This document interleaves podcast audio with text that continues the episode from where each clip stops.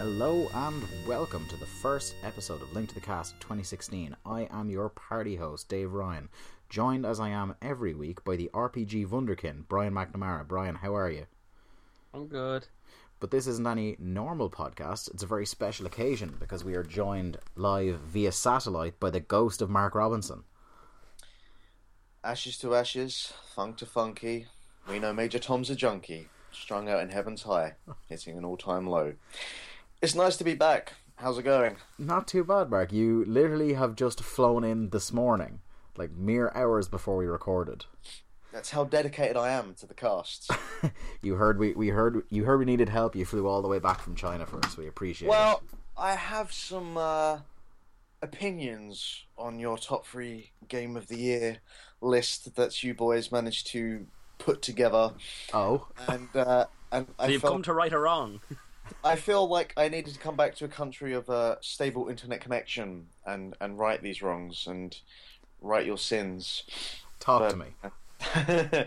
well, I mean, I'm sure that if I put the hours in, um, I will would be able to discuss uh, a fair and balanced view on why Metal Gear Solid Five is probably a good game, and also for uh, Witcher Please. Um, but we all know that even without me playing it, that uh, Super Mario Maker is the game of 2015, uh, and that the other two, uh, you know, probably Rocket League, number three. Uh, I can't actually remember what the hell I played last year, but it was an interesting. I, the, the podcast itself, I enjoyed. I thought the the bants between the three of you was flowing like wine, and uh, it so it got me through many a journey through uh, Chengdu's horrific uh, traffic issues. Um, no, in all seriousness, uh, can I just say that uh, Brian, you have taken the reins of this podcast while I've been gone, and it's been a, a delight to listen to. And all I can do is drag this podcast back to the grinding halt that it was before I left. Oh, you. Don't inflate his ego. I won't be able to get out of the house. Um, Just because other people treat me nice, David. I gotta bring it back down to earth, bro. Gotta bring it back down to earth. Um, so yeah, Mark, you're back. Hopefully, uh, full time on the podcast when whenever you can spare your time. Um, Believe me, my life is not exactly uh, filled to the brim with anything to do at the moment. and you know, in in spite of your wrongness uh, about our top three, we'll still uh, we'll still oblige by having you on. Yeah, but of uh, course. uh, it just- is like part of my podcast after all. Jeez. uh, I suppose, I suppose, if you want to look at it that way. Um, so but this what is- about the people, Mark? What about the poor people? The ole oleers with the plastic hammers? What about them? I smite them with my hammer of uh, Oriental justice. Yeah. how's the jet lag working there, buddy? Uh, it's not great. It's the, the when you when you so- start fading mid comeback, it's uh, And against happened? me, of all people. Like, that, that that happens regardless. But yeah, the plan was I was gonna. I had two um, eight-hour plane journeys: uh, Chengdu to Abu Dhabi and Abu Dhabi to London. And uh, my plane left Chengdu at half eight in the evening. So I thought, right, I will I will stay awake through the entirety of that flight, and then I'll sleep for the eight hours um, from Abu Dhabi to London. So I, I arrive in London at about seven o'clock in the morning. Sleep for eight hours. That should kind of get me on my way to adjusting my body clock. Um, first part of the journey was fine. Um, I basically watched all of Wrestle Kingdom Nine. Um, I played a bunch of games, and and I was good to go. Um, I basically jumped off my plane, got on my next one. I slept for about thirty-five minutes, and then stayed awake for the rest of the fucking journey. And nothing, come hell or high water, was getting me back to sleep. Uh, and so I've been awake for a, a number of hours that I don't really want to calculate right now. Um, so all basically, the hours. All the hours. So we're going to get this show done. I'm going to try and get through it without being what I usually am when I do this show, and then I'm going to sleep all the, the delicious sleep that I can possibly get my hands on. well, it's our first podcast of 2016, and it is great to have you back, Mark. But um, Thanks. what have we been doing since the break? Uh, we kind of we we recorded our podcast, took two weeks off. Um, I was up in Belfast. Uh, that was how I started my 2016 off. Took a trip up to Belfast. Um, Belfast is one of my favorite places to go, and up there, um, I went to this magical place that is um, one of these uh, fabled fast food joints you hear about on the internet so much. I went to Five Guys. Uh, Brian, you've never had Five Guys before, have you? Well, Nope. not in your Thanks not your not your public life anyway. Um, Five Guys, any experience? I, I am a fan of the Five Guys experience. My plan was when I got off the plane, I was going to order a Domino's pizza to my nearest Five Guys establishment. Doing it like a boss. Oh yeah, respect. Um, yeah, I never. I, I, I knew obviously that it's a it's a burger place. Uh, knew really nothing else about it. So we walked in. There was one in the, I think it's Victoria Square um, shopping center uh, up on the top floor. Went in.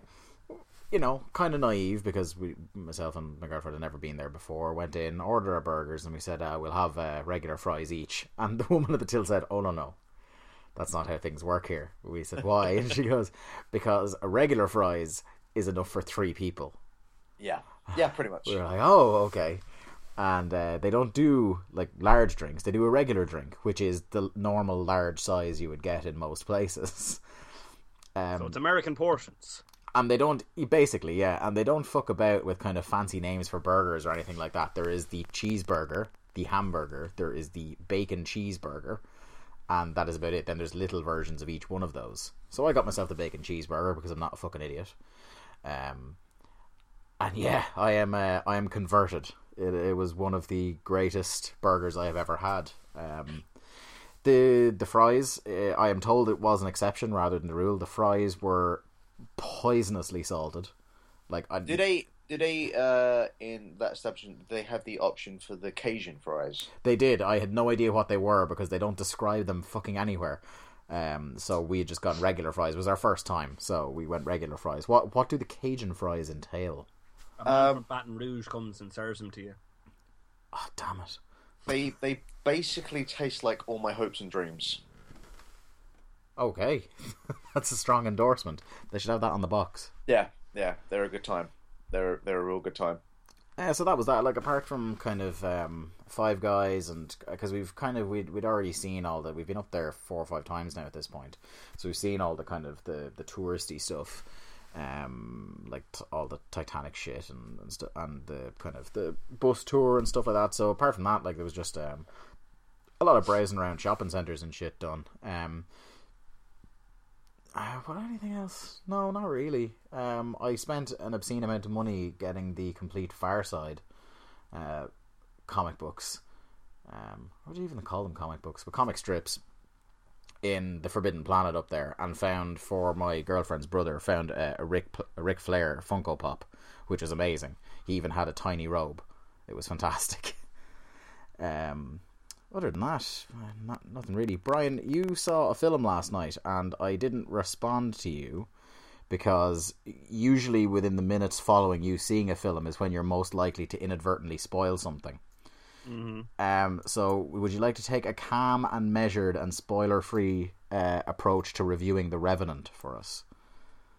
Um, no, because I don't trust myself. Uh, uh, yeah, no, it's it's a really good film. Um, if you've seen the trailer, you get enough of a gist of what it's all about. It looks incredibly pretty. I'd be hugely surprised if it doesn't win best cinematography anyway uh, at Les Oscars. Um, I don't know if Leonardo DiCaprio is if if this is going to be his Oscar picture, because it's not all. It's a it's a it's a fairly in terms of quality performance. It's a fairly good shared effort by him, Hardy, and um, Domhnall Gleeson.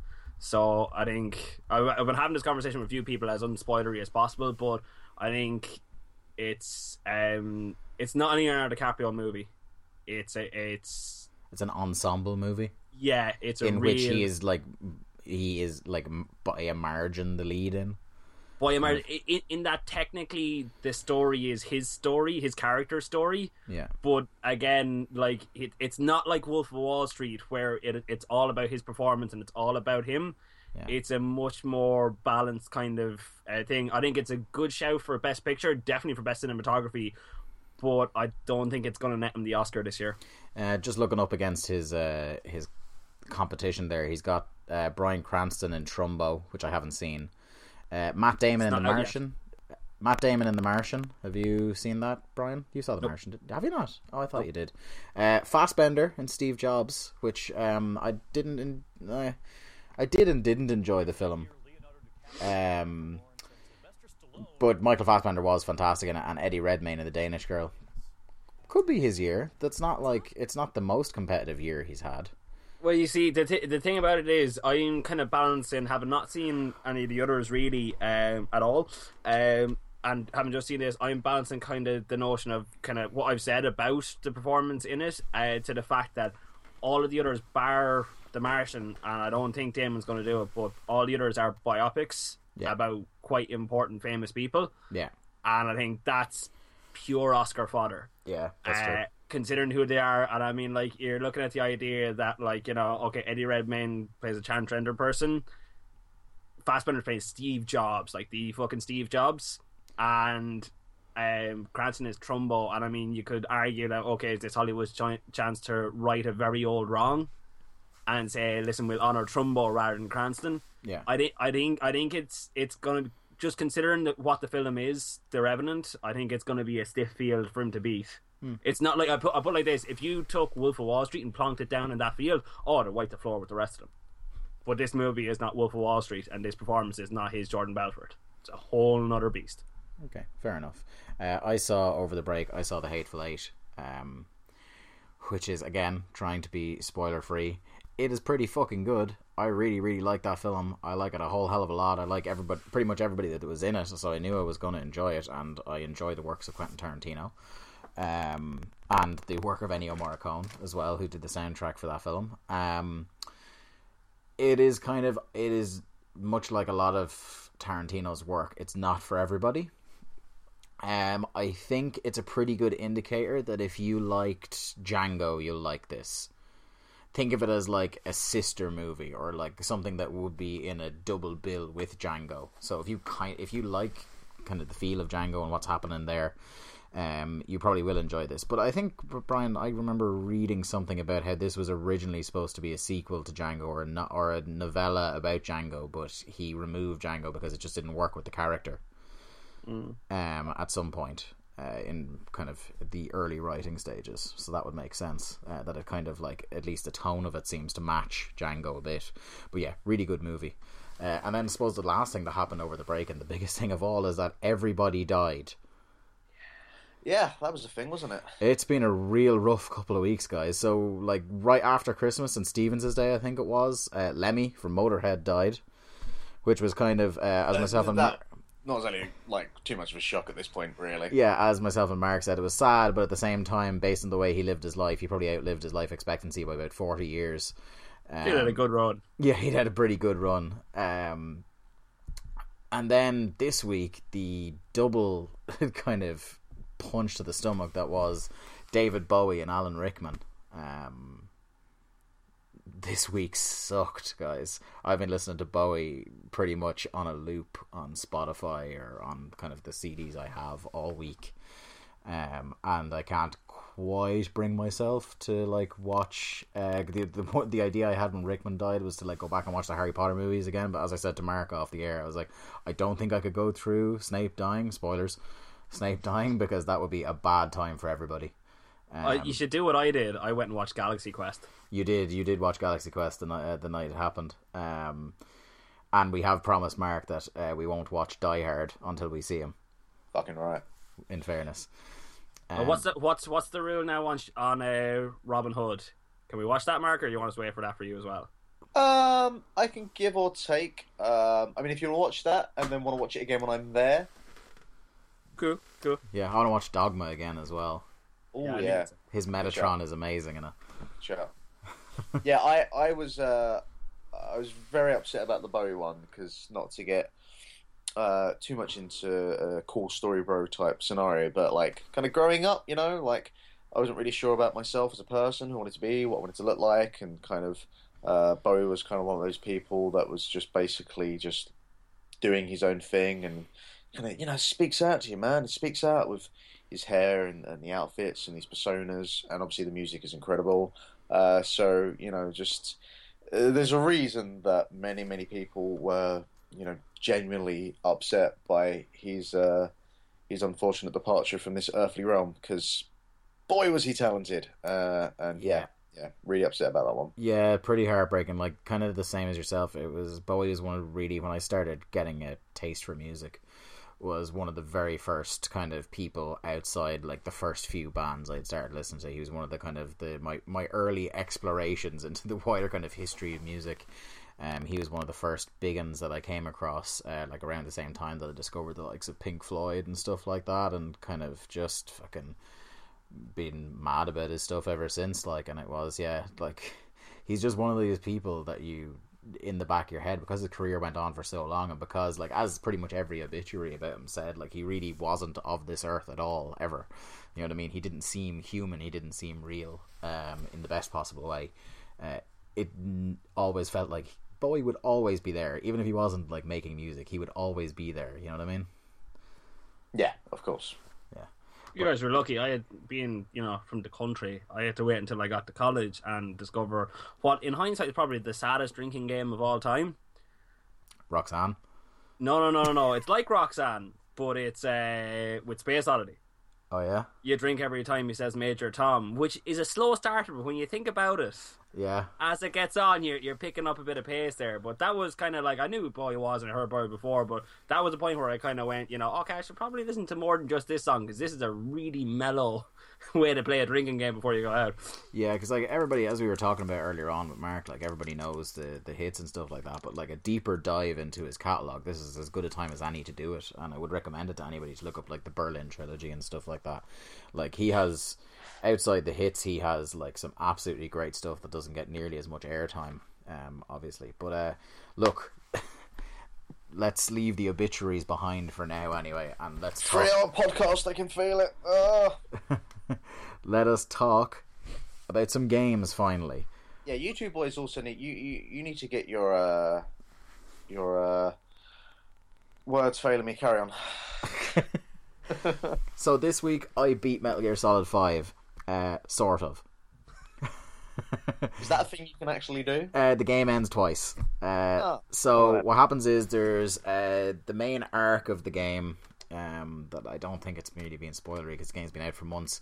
But the the arc that involves you kind of chasing down uh, this guy Skullface who appeared uh, in Ground Zeroes. So the arc with him ends and kind of like ends pretty good. It's a, it's a nice spectacle and stuff like that, and a fucking bastard hard final boss. Um, credits roll, everything like that, and then it says coming in chapter two, and gives a really cool kind of um, almost like a teaser trailer, and then you're kicked into chapter two where a lot of different things are happening. But it seems like uh, I'm going to take a break before I go back to it because the difficulty level seems to go through the fucking roof after that first set of credits. Because two of the first three missions that are unlocked for me involve. Um, one of them involves um, I the only way to complete the mission is to not even be spotted once and the other one the only way to complete the mi- or sorry the only way to go through the mission is to be dropped in with no gear at all so like any weapons you need or anything like that you have to pick up on site um so like that's gonna immediately like it's an interesting challenge like considering like the game was challenging enough uh, getting through to the point i am but uh, it's kind of interesting that they're doing something different uh, difficulty wise after the game kind of almost like a new game plus um, so, Dave, what you're saying is was pointless me buying this game because I'm just not going to have a good time. uh, no, you definitely will. Um, you definitely will. And like I, for all I know, they aren't that difficult. It's just reading the mission briefings make them sound like it's a like it's a bit of an ask. Um, we'll find out because I will get into it soon enough. Um, another game I've been playing this week on Brian's advice, and it was reduced in the January sales on the PlayStation Network, which helped tremendously. I bought Mad Max. Um, the game which Brian, you sort of gave a glowing review to, but at the same time, not. The stuff I liked about it, I really fucking liked, and then there was just so many niggling little things that just made you want to hate it and tried to ruin it for you real hard. But for me, like I could still see the things I loved about it. I felt like it was kind of looking back now with some fresh eyes, and I've been I played a little bit of it there during the week, kind of inspired by you playing something to go back in and mess around a bit. But like, it feels like they got three quarters of a really good game in there, Yeah. and then kind of freewheeled for a bit. Um, like they're just, you know, it's a WB game. Like it's it's very similar in a lot of ways to Arkham and to Shadow of Mordor, especially. Um, and like the stuff that they do do in that template, they do it very well and very competently. It's incredibly pretty and all that. But I've talked about this already before, Dave. What do Yeah. you do? What did you think? About Um, in a word, grand. Um, it's okay. It's not. Um, it's not reinventing the wheel, like you said. It's a WWE game. So if you've played like some of the Batman games, or if you've played uh, Shadow of Mordor, and because as well it's uh, an Avalanche game. So if you've played Just Cause, um, the game doesn't handle entirely dissimilar to any of those games. Um, at the same time, like even though you think like some like if you try to create a Venn diagram uh, of a game that's somewhere in between Shadow of Mordor, Batman, and Just Cause, that sounds fucking amazing. Um, it's it's not that great. Like it's good, but not great. Um, it's certainly something to do. It it kills time. It's fun. Uh, it doesn't require uh, like. I think it's the perfect antidote to Metal Gear Solid, where I was having to pay attention all the time to make sure I wasn't fucking things up. Um, to now, like this game is unless the difficulty curve really fucking goes through the ceiling in the next few hours, uh, I'm finding it quite easy so far. Um, the combat and the car controls handle a, a bit looser than I would like. Um, you kind of you're spoiled with Shadow of Mordor and with Batman and having this really incredible tight hand to hand or melee weapon combat uh, that isn't necessarily there in Mad Max. It's the same kind of system. The buttons are mapped the same and everything like that. But it just there's something about it that like you are more prone in the middle of fighting a huge amount of enemies to just Punch look- empty air. yeah, to punch thin air and look incredibly stupid, even though like on if you had done that exact same kind of uh, motion on your control uh, with either of those other games, you would have like got a shot spot on. It's just something to do with the locking on to enemies, and that just doesn't work quite well for me. Um, same with the car combat. I was expecting the way you were talking about it, that I was going to hate the car combat a lot more because I was I was hearing people who were comparing it to Watch Dogs, where like I remember playing uh, driving cars in Watch Dogs and handled like I was driving a car made out of fucking lead. Um, it just dragged and just didn't feel right at all. Um, what it feels like is not quite as good as uh, handling cars in Grand Theft Auto, but not a million miles off either. It's just again, it's a bit looser than I would like. I can't take corners um, as tight as I would prefer, and I don't feel as confident going top speed that I won't like flip the car and explode. Um, but other than that, yeah, no, it's fine so far. The story mode, um, it's not really grabbing me all that much, but like the. It's kind of like Just Cause in that way that it's kind of the the stuff you do around the world and the the fun you have just beating the holy shit out of people. Uh, like I told you, uh, I did a, a shiv finisher on somebody where I stabbed them in the neck so hard I put them horizontally through a wall. Uh, a clip that I, I need to share uh, on YouTube very soon. But um, yeah, no, it's fine. It's uh, like it's I like it a lot more than I thought I did that I thought I was going to, should I say, but it's definitely not. Um, I'll put it this way: if I had played it a couple of months ago, it wasn't going to be making it into Game of the Year by any stretch of the imagination either. Oh no, definitely not. Uh, and the other game I uh, have been playing is what is going to be Mark Robinson's new favorite game once he gets to play it: uh, Fast Racing Neo Uh huh. Oh, Wipeout 2016. on the Wii U. The the game that is so F Zero and Wipeout, it's unbelievable that they have not been sued yet. Like everything about that game is Wipeout and F Zero. You've seen some of it, Mark, haven't you? Oh yeah, yeah, yeah.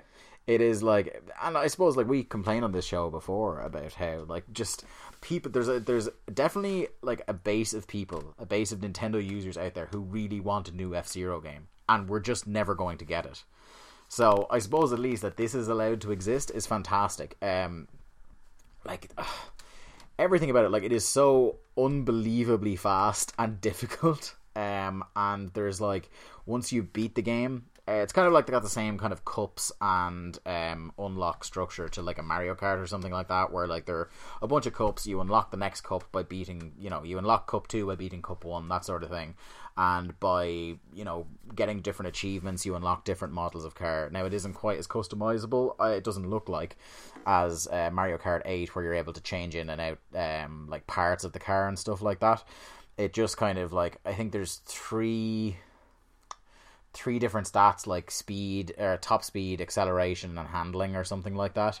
Um, and they kind of just vary between the different cars depending on what your preference is. Um, but it is a lot of fun. It, like I said, it's very very difficult. Um, it looks re- like you saw it, Brian. You saw me in action playing it, mm. and you couldn't believe it was on the Wii U.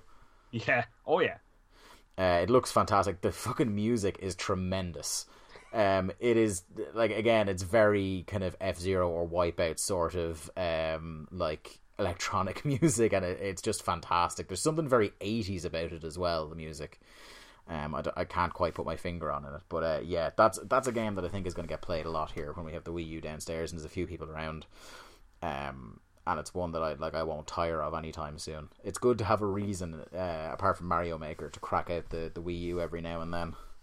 Um, Brian, we'll shift to you because I've been talking way too long. Um, give us. A, do you have a Fallout Four update since before Christmas? Um. Well, it's like you know, um, pretty much more the same. Like same old, same old. Like it's still. I kind of. I'm doing my thing where I'm not really progressing in the story. I'm just kind of going around doing all the side quests I can find, building up my character, and you know, doing my my RPG thing. Um only real thing that sticks out, and it's a it's a real specific nitpick, but uh, the cool ballistic weave thing whereby you can upgrade uh, regular bits of clothing to cool massive armor stats and that, and it's hugely restrictive to what types of clothes you can apply it to. I really want that patch so that I can put it on other things because I have a cool bomber jacket I want the ballistic weave and I can't. So fix that, Bethesda, please. Um, other, other than that, not really. You've been you've you've been kind of cooling off. You've not been playing it as much. Uh, no, I've been kind of. I've been kind of dancing around playing a few other things. Kind of with my work schedule over Christmas, I didn't really have a lot of three, four hours to sit down and play it and that. Yeah. So I was kind of. It's not really the game you dip in and out of for twenty minutes, half an hour. No, you can, but you feel you will feel like you've accomplished absolutely nothing. Yeah, um, dude, I've played it for three hours at a time and felt like I have accomplished nothing. Um, so I can understand people coming in for it, why you would not want to do it in short bursts. Yeah, you're um, not selling it to me. um, the other game you've been playing, and you'll be so proud of Brian for this one, Mark. You have been dipping into Rocket League, Brian. Yeah, uh, we we recorded our Game of the Year podcast, and we myself and Jack bigged up Rocket League as, as you should do. Um, and that night, the kind of thought festered away at Brian. It was that night, wasn't it? Yeah. And I woke up in the morning, turned on the PlayStation as I often do on my days off, and went into my activity feed, and it was just a wall of Brian getting trophies in Rocket League. Like um, I knocked up about sixty percent of the trophies in the game. uh, ex- tell us about your Rocket League experience, because myself and myself and uh, Mark are well versed in that world at this point. I very briefly kind of dabbled in it. Like I'd played a, a, couple of quick kind of test things and that just to kind of see what it was like when it first came along and you were freaking out about it. And I did like it, but it was kind of like, oh, I'll come back to that. It's technically a sports game. There's not a whole lot to it, and that like, yeah, it looks cool and it's great that it's doing really well because it's kind of an indie game and that. So I went in and I was like, what was it, about eleven o'clock, half, half 10, 11 o'clock at night, and uh, I was like, ah, I'll play a bit as I don't really feel like sitting down into something heavier that like, so I play a little bit, and I went in to do season mode. Um, our tournament like. So I said, right, I just kind of like wanted to pay attention, just pressing X all the way through. And I realized, oh shit, I've signed up for a full 27 game season. Um, but see, the kicker is, I didn't realize that kind of initially until about four or five games in. And then I was kind of like, ah, sure, I'll just, I'll, I'll play for a bit, like, and, you know, sure, I'll turn it off and I'll get bored when it's time to go to sleep. Because I had work in the morning. And then I looked at my watch and it was half four in the morning. Rocket League will do that to you, son. Yeah. So, but yeah, I, I rocked about sixty percent of the trophies in that one kind of thing. I guess I was kind of like I had I think about eight games left by the time I realized, and I was just like, oh, I shouldn't really put. I really want to finish the tournament, and so I did.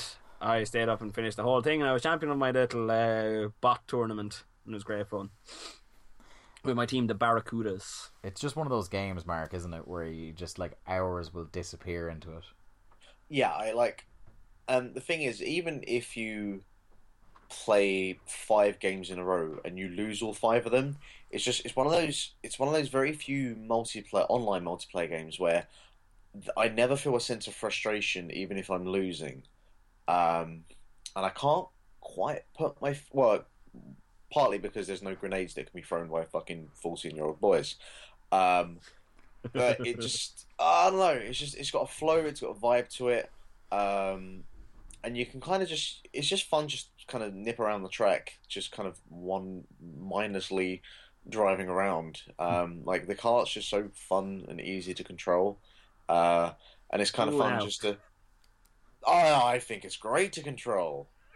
Well, Uh, but the thing is, like, I you know, it's um, it's easy to like semi competently control. To get very good at the game, require like there is like that kind of. It's like with Mario Kart or anything like that. There is kind of a, another layer to it to get like properly proficient at things.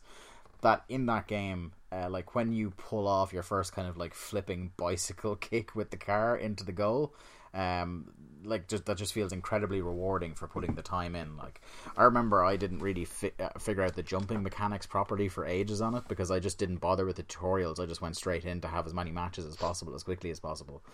Um, but yeah, there certainly is that kind of. It's one of those games like Mario Kart where you can pick it up and you can figure out very quickly how to play it. But by putting in a bit more time, you can figure out all sorts of different little tricks and things to do. Let's just be, say I spent a lot of time driving along the walls, not sure how to get back down again. Oh, if only you'd been live streaming that, that would have been amazing. Um, Mark, what have you been playing?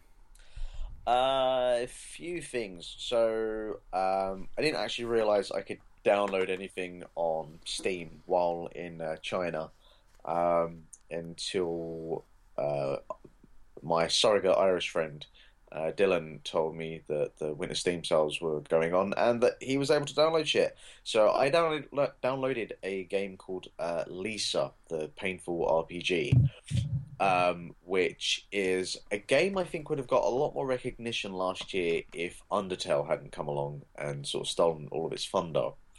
Uh, and so it's it's a 2D side-scrolling um, RPG made in RPG Maker, and it's one of the most surreal slash harrowing experiences I've had playing video games in a while. Um, it has a couple of tricks. It does nothing that hasn't been done in uh, RPGs before. You know, it has things like characters can be permanently killed off. Um, the story is pretty bleak. Takes place in this um, Mad Max esque post apocalyptic world. Um, certainly in the theme and the environments. Uh, there is a, a, a girl who you find, uh, and you're kind of this. Uh, almost like a meth addict. Um, he's addicted to this drug called joy, um, and you, uh, Brad, find this girl as a baby when she's very young, and she's the only girl left in the world. Uh, and you kind of bring her up in secrecy, uh, and then unfortunately she's uh, captured by uh, some men, and you have to go and find her because you just presume that bad things are going to happen. And uh, it's just it's a very very bizarre game. The enemies you fight um, can be anything from a squirrel uh, to a giant sized uh, goose. Um, there is a scene where uh, a man is trying to have a spider crawl up his bum because you know it's his only way of deriving pleasure in this world. Um, you have a pretty harrowing scene where um, you have to choose between one of the members of your team dying or um, losing uh, one of your limbs, uh, and that kind of permanently affects you for the rest of the game. Uh, and yeah, just it's just a pretty bleak story, and like it, it doesn't pull any punches. Um, it, it's a game that constantly is fucking you over, but it's doing it by by design, um, which still isn't the kind of game that is going to appeal to everyone. But it, it knows this, and it, it's not trying to be anything that it, that it isn't. Um, but I've been enjoying it. You know, it's it's nice to just kind of dive into that level of nihilism and, and, and bleakness.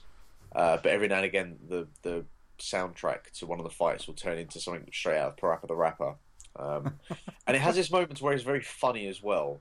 It's just yeah, it's a really interesting, unique experience, uh, and one that I've been enjoying a lot.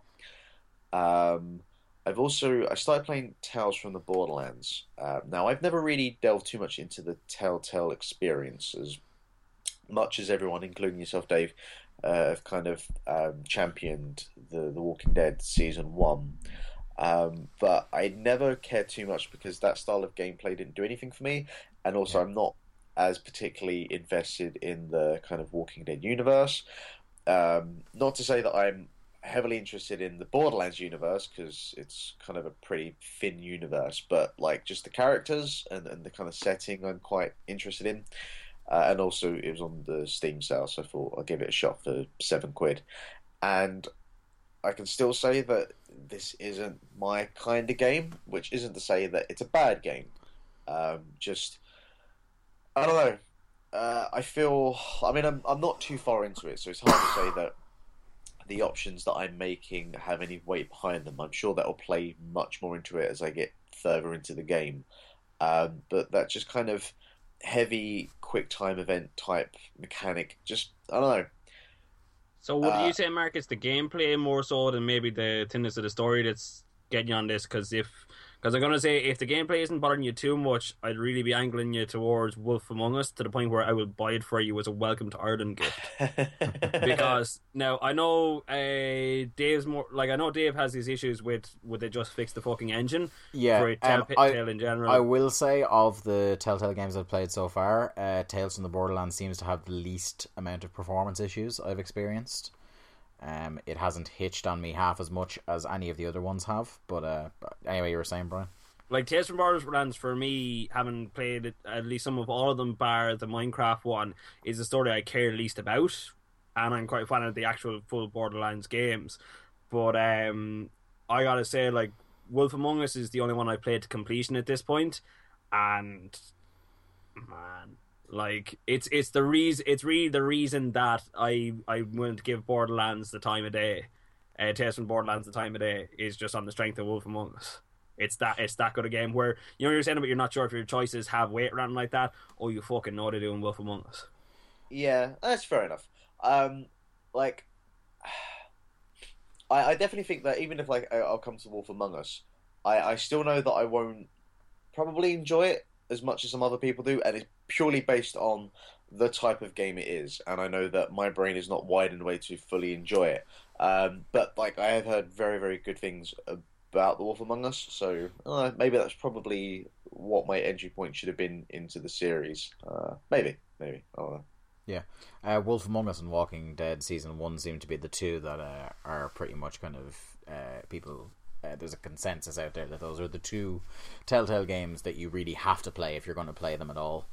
Um, but yeah, I like I'm enjoying Tales of the Borderlands. Okay, it's not uh, lighting my world on fire at the moment. Uh, I think I'm on episode two at the moment. Um, but um, what I what I have heard is that I think it's from like the midpoint of episode three or something like that that it like it gets absolutely like crazy awesome to the point where like episode five, the final episode of this season of Tales of the Borderlands, is considered one of the best like standalone episodes that they have done of, out of any of their games.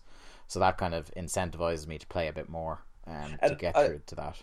And I was just going to ask as well: is um is, is the animation uh how do I say uh, as loose um like with stuff like the lip, lip syncing and just the general kind of movements of the characters is it as loose as it as it is in Tales of the Borderlands as it is in uh, any of the other games? It's more or less kind of the same. Like it's it's a fairly level playing field in terms of the graphics. Yeah. Um, and the gameplay kind of um, like the thing about Tales of the Borderlands, kind of I like hopped right into it, liking the Borderlands games and that, and I kind of felt it was the closest one to being a cash in, having played Wolf Among Us, Walking Dead, and um, Game of Thrones and it was kind of like you know, and as I haven't gotten far enough, as they were saying, to that point where apparently it picks up big style. But um, yeah, no, I'm like I'm gonna continue with it as I am with all the other ones. but it's it's not right up the top of my to continue list. Yeah, like uh, there is a lot of it early on um, in that first episode that is kind of just going, "Hey, isn't Borderlands awesome? Borderlands is awesome. You should go back on the store and buy Borderlands and play that as well because Borderlands is awesome, guys." Um, Here's Patrick Warburton to tell you how awesome Borderlands is. yeah, that's there. There is a lot of that feel to episode one, um, but like I said, I'm going to hold off on my final judgment until I've uh, blitzed through the whole thing, which I do intend on doing at some stage. Um, you've one more game you've been playing, Mark, in your on your sabbatical. Uh, yeah, I mean that's like it's a game I've played before, and like I've fucking interviewed the, the developer before, and like I know a lot about it. Uh, but Thomas was alone. Like it's a really simple platformer. I'm a man who enjoys his platformers, uh, and it's nice just to kind of dive back into that environment. Um, it's got a it's got a pretty immersive experience. You know, you just kind of stick some headphones on. The the soundtrack is really really effective. I think it won a BAFTA actually for the soundtrack, um, and it's just it's just a really kind of nice, simple, uh, immersive experience to get yourself in. And the fact that uh, Mike Bithell managed to get some pretty engaging characters just out of simple squares uh, is kind of a testament to him. And I still haven't played uh, his new game Volume yet. But um, yeah, Thomas was alone. It's a really kind of simple platformer. There's nothing too challenging in the mechanics. It's not like a kind of Super Meat Boy of the world. Um, but yeah, it's just been nice just kind of going back over that again. Um, so yeah, Thomas was alone. If you never played that, give that a give that a crack. It is on the PlayStation Store for PS4. I have It certainly is. Um, so yeah, check that out uh, on Mark's very strong recommendation there. Um, so I suppose uh, with that out of the way, we know what we've been playing this week. Uh, let's move on for the first time in 2016 to see what's in the news. News on the mark.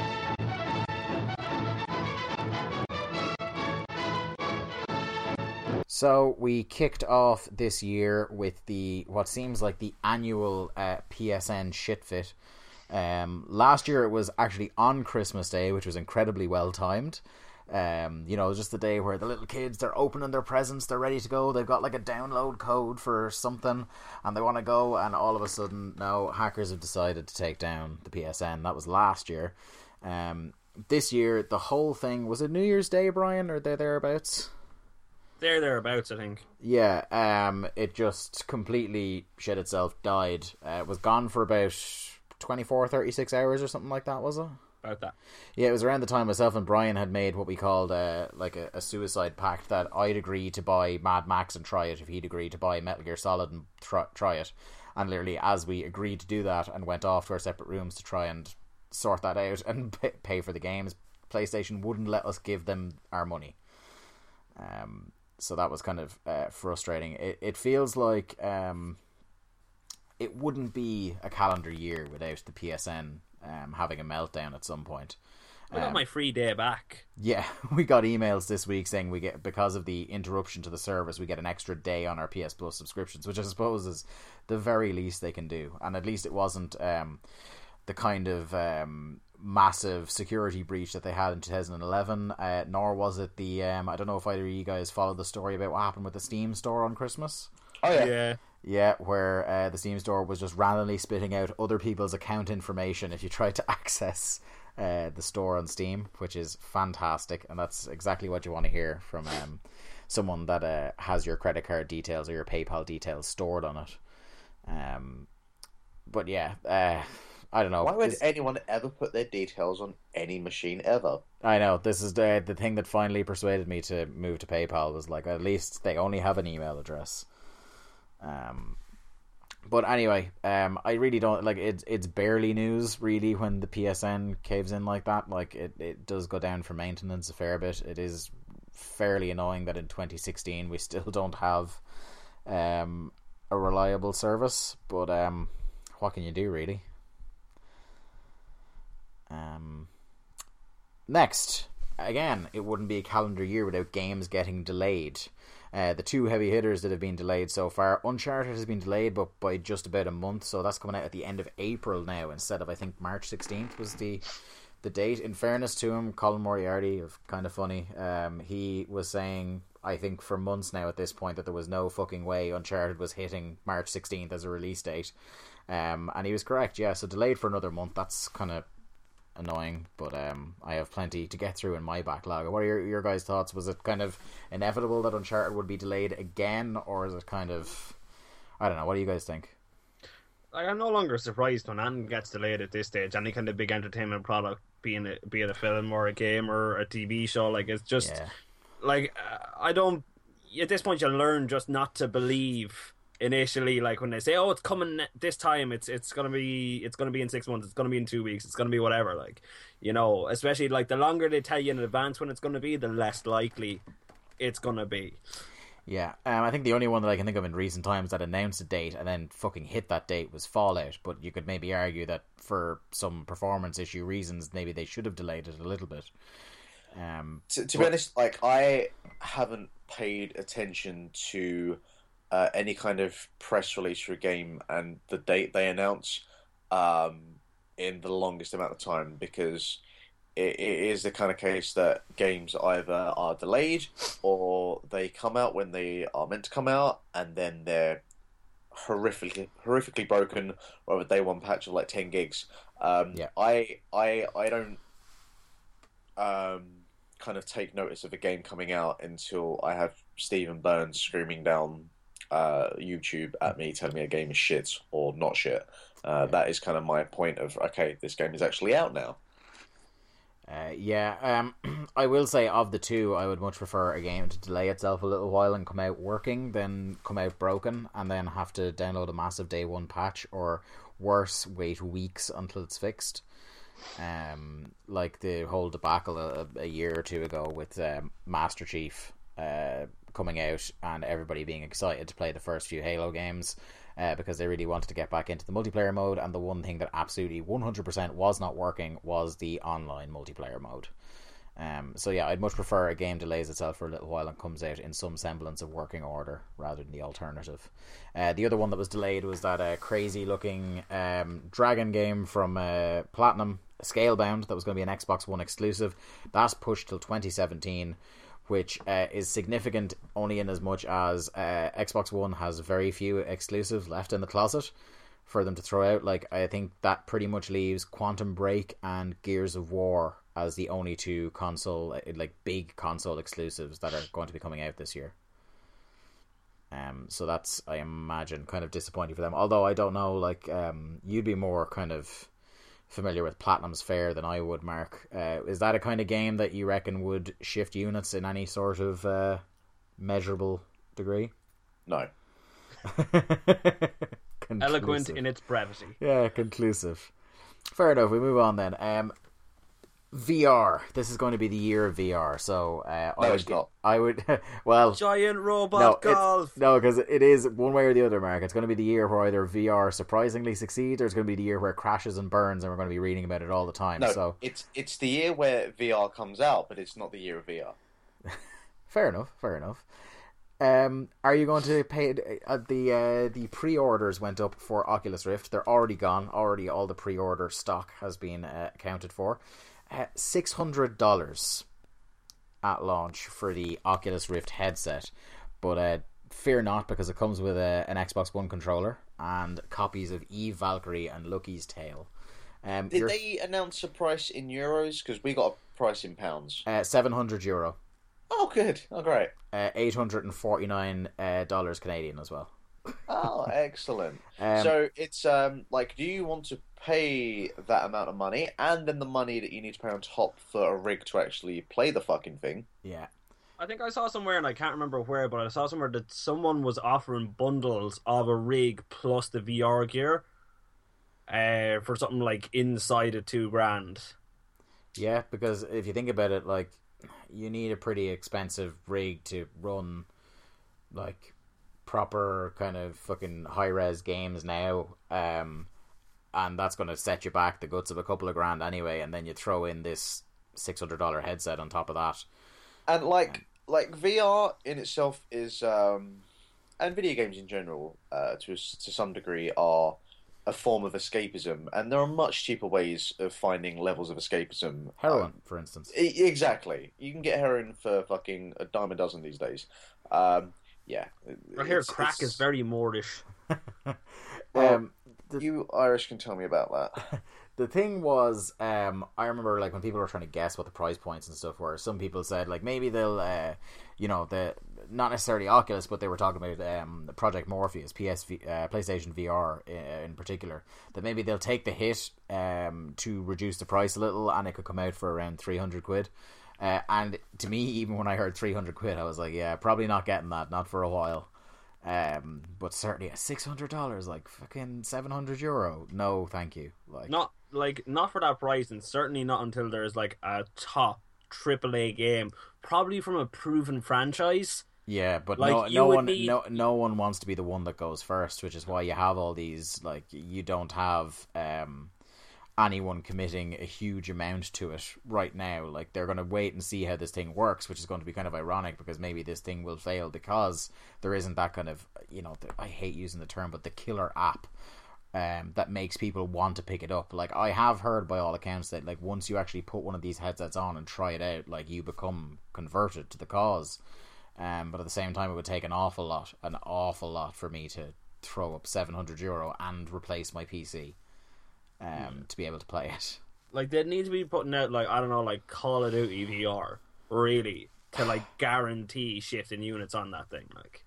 And even then, like once even Call of Duty is still available to play on consoles, people be like, eh, "Do you know what, mate? I'm grand."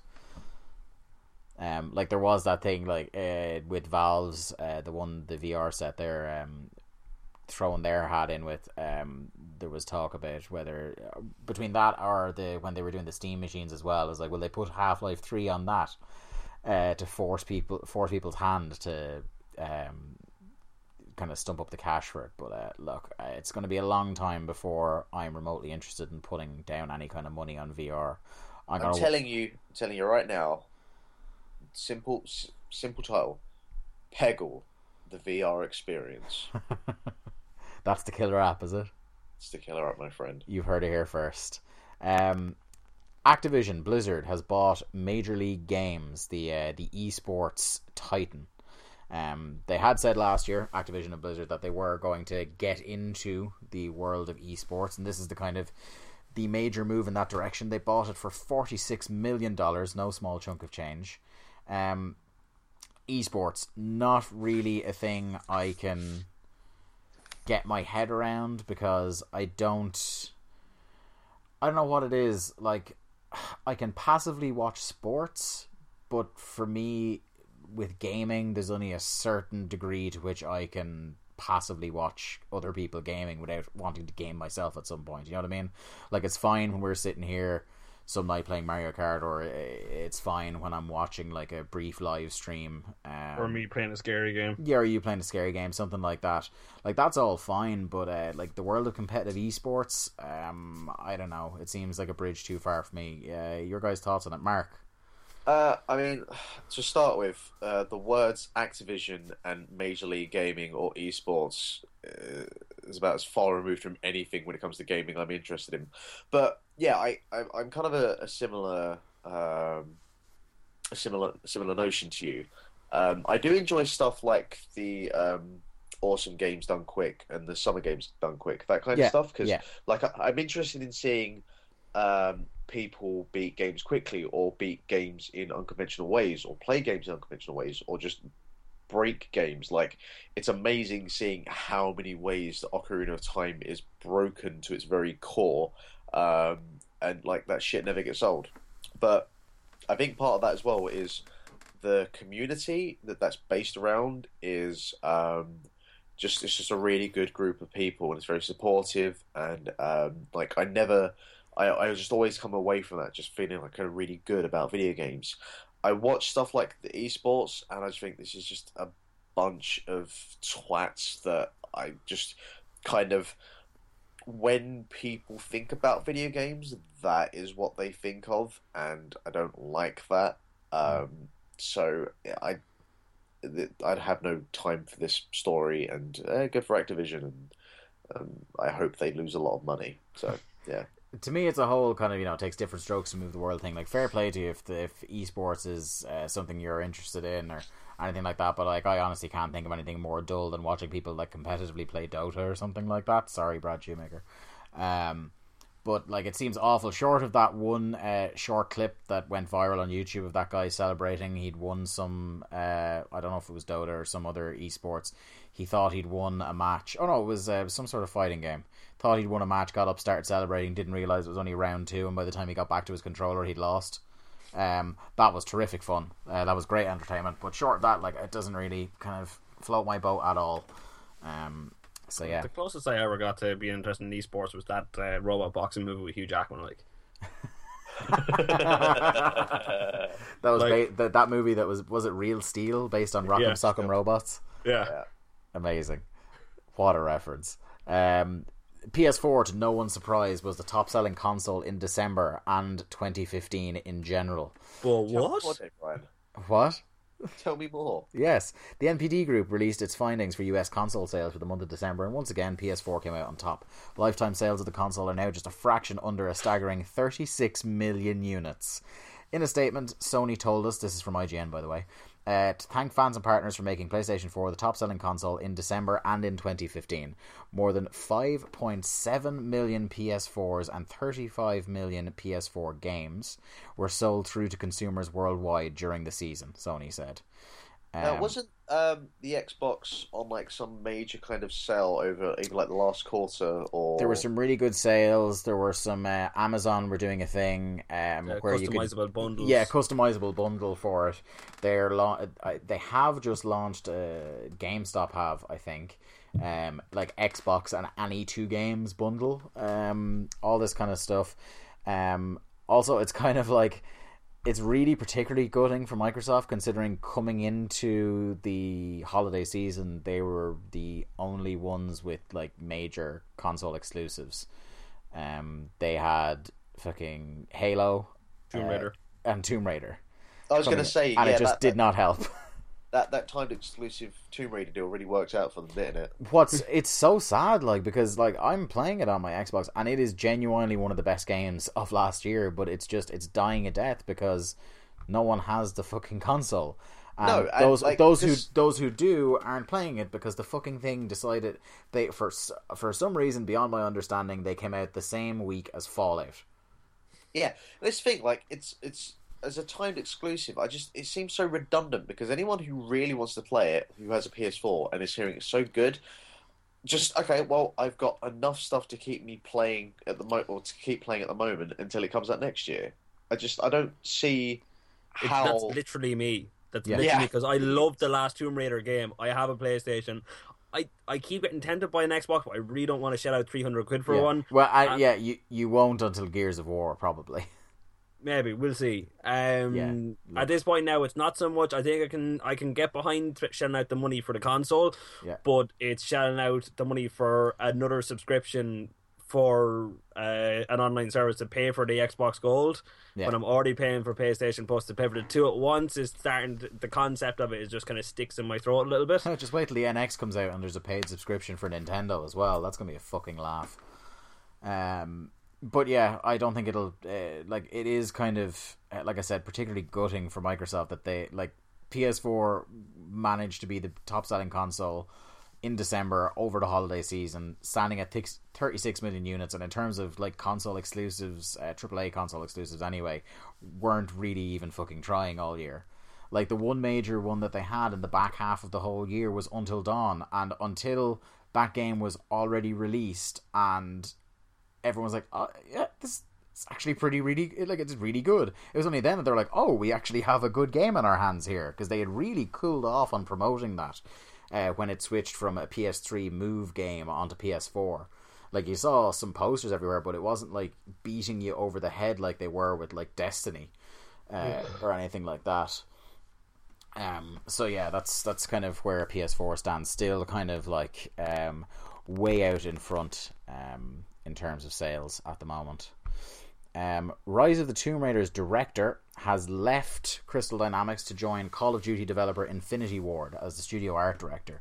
Um, I put this in because it's a it's kind of sad for if Crystal Dynamics proceed to go and make a third one because I really like what they're doing with that franchise. Um, like I know Brian really, really loves that first Tomb Raider game, that reboot from a couple of years ago. Um, I liked it. I didn't love it, uh, but I absolutely love Rise of the Tomb Raider and would like to see more of that game. I would like to see what a third game in that franchise would look like. Um, so it's kind of uh, sad. Like I trust the team of Crystal Dynamics because like they really knocked it out of the park with Rise of the Tomb Raider. But the guy, like the director, the man who was kind of overseeing the whole thing, uh, to see him leave, that's kind of um, that's a bit shit. But um, interesting um, that Infinity Ward picked him up, and they're presumably ramping up because it's their turn this year for a Call of Duty game.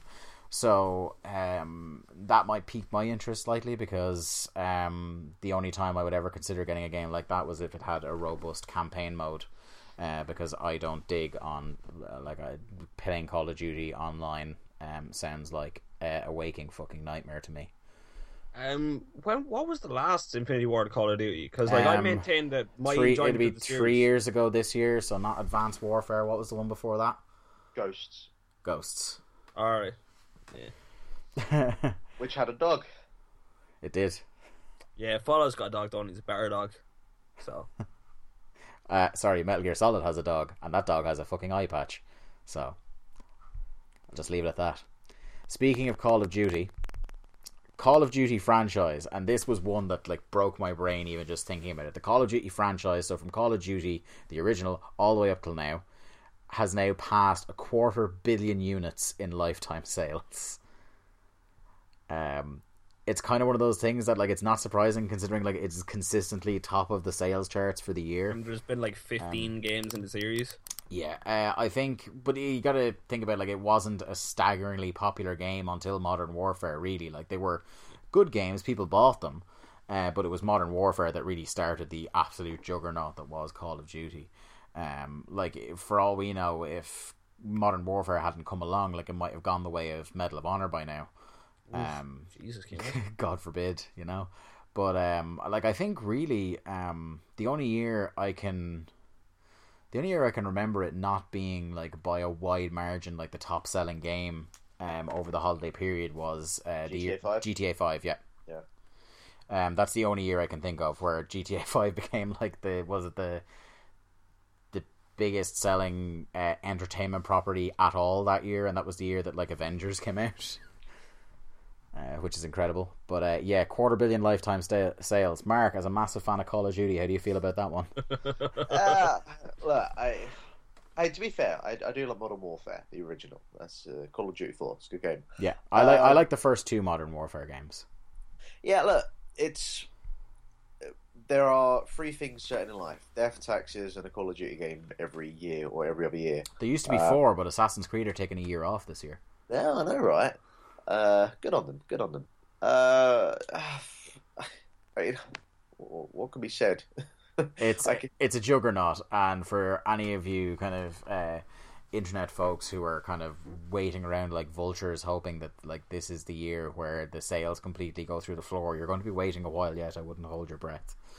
um, like there are young girls that will always support their teen pop idols, there will always be young boys to play their Call of Duty games. Indeed, until something else. It's kind of like you know back when we were growing up, like everybody got Medal of Honor at Christmas. You know what I mean? Until something came along and killed it. But um, Which you did. I had TimeSplitters. oh, time, oh, low. I had Age of Empires. Let's not let's not wax lyrical about TimeSplitters. We could be here all night. God damn TimeSplitters too. You want to talk about a multiplayer experience I could get on board with? Uh, yeah. So that's we'll, we'll leave Call of Duty where it is for now. Um, Half Life. That's I a thing. I didn't think um I didn't think I'd ever want to give uh, speculative Half Life news uh, time of day on this show, but this is actual substantial news. The man who writes uh, or wrote, should I say, uh, Half Life One and Two has left Valve after 18 years. Marc Laidlaw. Um, he's gone into retirement.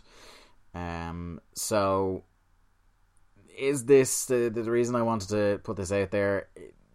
It, already seems like it isn't, but could this be the thing that finally quiets down people and shuts them up about waiting for Half Life Three? Look, is there anyone? Is there anyone left who genuinely believes that Half Life Three is a thing? At You see, point? in my head, I said no. But then at the same time, when I was looking up um, a version of this story that I could read out on the air if necessary, one of the things that came up if you Google news search uh, Half Life is a, I think a Daily Mirror article from two days ago that says Half Life Three is confirmed. yeah, right next to the Illuminati Israel, etc. Yes, etc. and then like a massive comment thread, and I'm sure Reddit is. I'm, I'm sure there's a subreddit somewhere about Half Life 3. I'm absolutely sure of it, and I'm absolutely sure that I will never ever want to go there. I like I, I just think it's gonna be it's gonna be like another it's gonna be like Duke Nukem. In another couple of years, everybody's gonna stop caring about it, and in another couple of years beyond that, again, Valve are gonna try and drum up interest in Valve in general, and so there's gonna be rumors and control rumors and talk of Half Life Three, and then when we're in our forties, they'll try and do Half Life Three, and it'll be like Duke Nukem forever. Well, it, I, I I, don't, I, I, don't think anything can ever be Duke Nukem forever. Yeah, I would agree that in one respect it is like Duke Nukem Forever, in as much as it has now at this point it hasn't gone on as long as Duke Nukem Forever. But it's been too Development long. cycle. But even if there is a development cycle, you know what I mean. There's no, they haven't even confirmed so much as to say that anything is being worked on with regards to Half Life Three. Like it is all just complete supposition on behalf of the internet. But what I will say is, much like Duke Nukem Forever, it has gone on so long now that there is literally no physical way that it could ever live up to the expectations that have been set for now. So they might as well not do it. Yeah, and it's I find it interesting, like um, because I've never really read uh, any kind of fan fiction or theories on kind of where the story goes next, uh, which I figured would be like a really hot topic kind of uh, subject. terrifying. Well, there, It's it's all just Valve make the game for us. It's never like well, in... know, I've never read about what people think actually Well, happened. actually, it's funny you should say that because in researching this story, I did find out that this week, um, releasing on Steam is um, uh, a fan made sequel to Episode 2. Like, it's not Half Life 3, but it's uh, like a Half Life story that's set, presumably, after Ep- Half Life 2, Episode 2, Millwall 1, and the kind of the hypothetical Half Life 3. Um, and Valve have actually licensed it. Um, I can't. Uh, even- that lazy. yeah, I know. I can't even think what the fucking game is called now, but it is coming out this week. Um, so like there is definitely still a community there that are very speculative and stuff like that, and look into any so you know the fucking Half Life Three confirmed meme that still kind of makes me laugh now as it gets sadder and sadder and sadder. But you got to think like Mark, as much as you're like, is there anybody out there that still believes and stuff like that? Think about the fucking Duke Nukem people.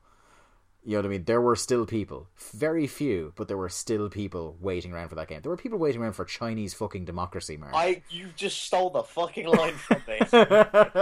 There's people waiting around for Chinese democracy. There were people waiting for Shenmue. You know what I mean? People will fucking wait for anything. So, like, it does not surprise me that there's a big, especially with something like that was as critically acclaimed as Half Life at the time. Um, I it doesn't surprise me at all. Like, if people wait around like the guts of two decades for fucking Duke Nukem, like I would believe that uh, you know there's nothing you can tell the Half Life Three confirmed people that um it's never going to happen. Like Gabe, if, if Gabe Newell came out and just said, "Look, fuckers, it's not happening," they still won't believe him. You know, they'll think he's subverting it, that he's gonna oh he's gonna surprise us. Um, it's a strange and beautiful world we live in. Uh, it is, isn't it? Yeah, like in five years' time, they'll just they'll hand the property over to like J.J. Abrams and say, "Yeah, just do fucking do something with it." Do something, anything with it. Um, so the next news story, uh, I got a notification on my PlayStation during the week informing me that my Hitman pre-order was cancelled. Um, because I, I threw down it was a fifty quid pre-order, I think it was, and I was really interested. And I think this was Why back do you when do this? I think what Why why do you do this, Dave? I think we talked about this at the time, Mark, uh, when you were still on the show before you went off uh, to China. And it was that, like, the main thing that was really pulling me in was, like, I was really interested in the model, which is, like, you go and pay, and it's less than the cost of a full game for starters. They were doing that interesting strategy where they were going to charge less for it uh, digitally than they were physically, um, which is going to be an interesting thing. Um, and there, we have a story about that coming up. Um, but uh, I liked the idea that there's a core game there that you play through. You get to the end of it, and then, much like if you were a hitman, you get kind of episodic missions handed you. You get dossiers downloaded to you and stuff like that, whereas you only pay Yes, for but it you're not actually a hitman, David. Yes, I know. It's games, Mark. It's immersion. I just I like the uh, when the Hitman games are good, they're very good. I like I I really like some of them. Um so When I was pe- kind see, of Mark, when some people were in school, they were doing the straight edge thing in their hands. Dave was doing the barcode in the back of his neck. And damn Sharpie. right I was. Damn right. Right, And that's not just because I really like Dark Angel. There's oh, a that's a deep cut. There's a fucking deep cut for you, Brian. Um, but now they cancelled everybody's pre-orders, so I got that notification in there, and uh, this was kind of the preamble to the announcement that Hitman is now going fully episodic.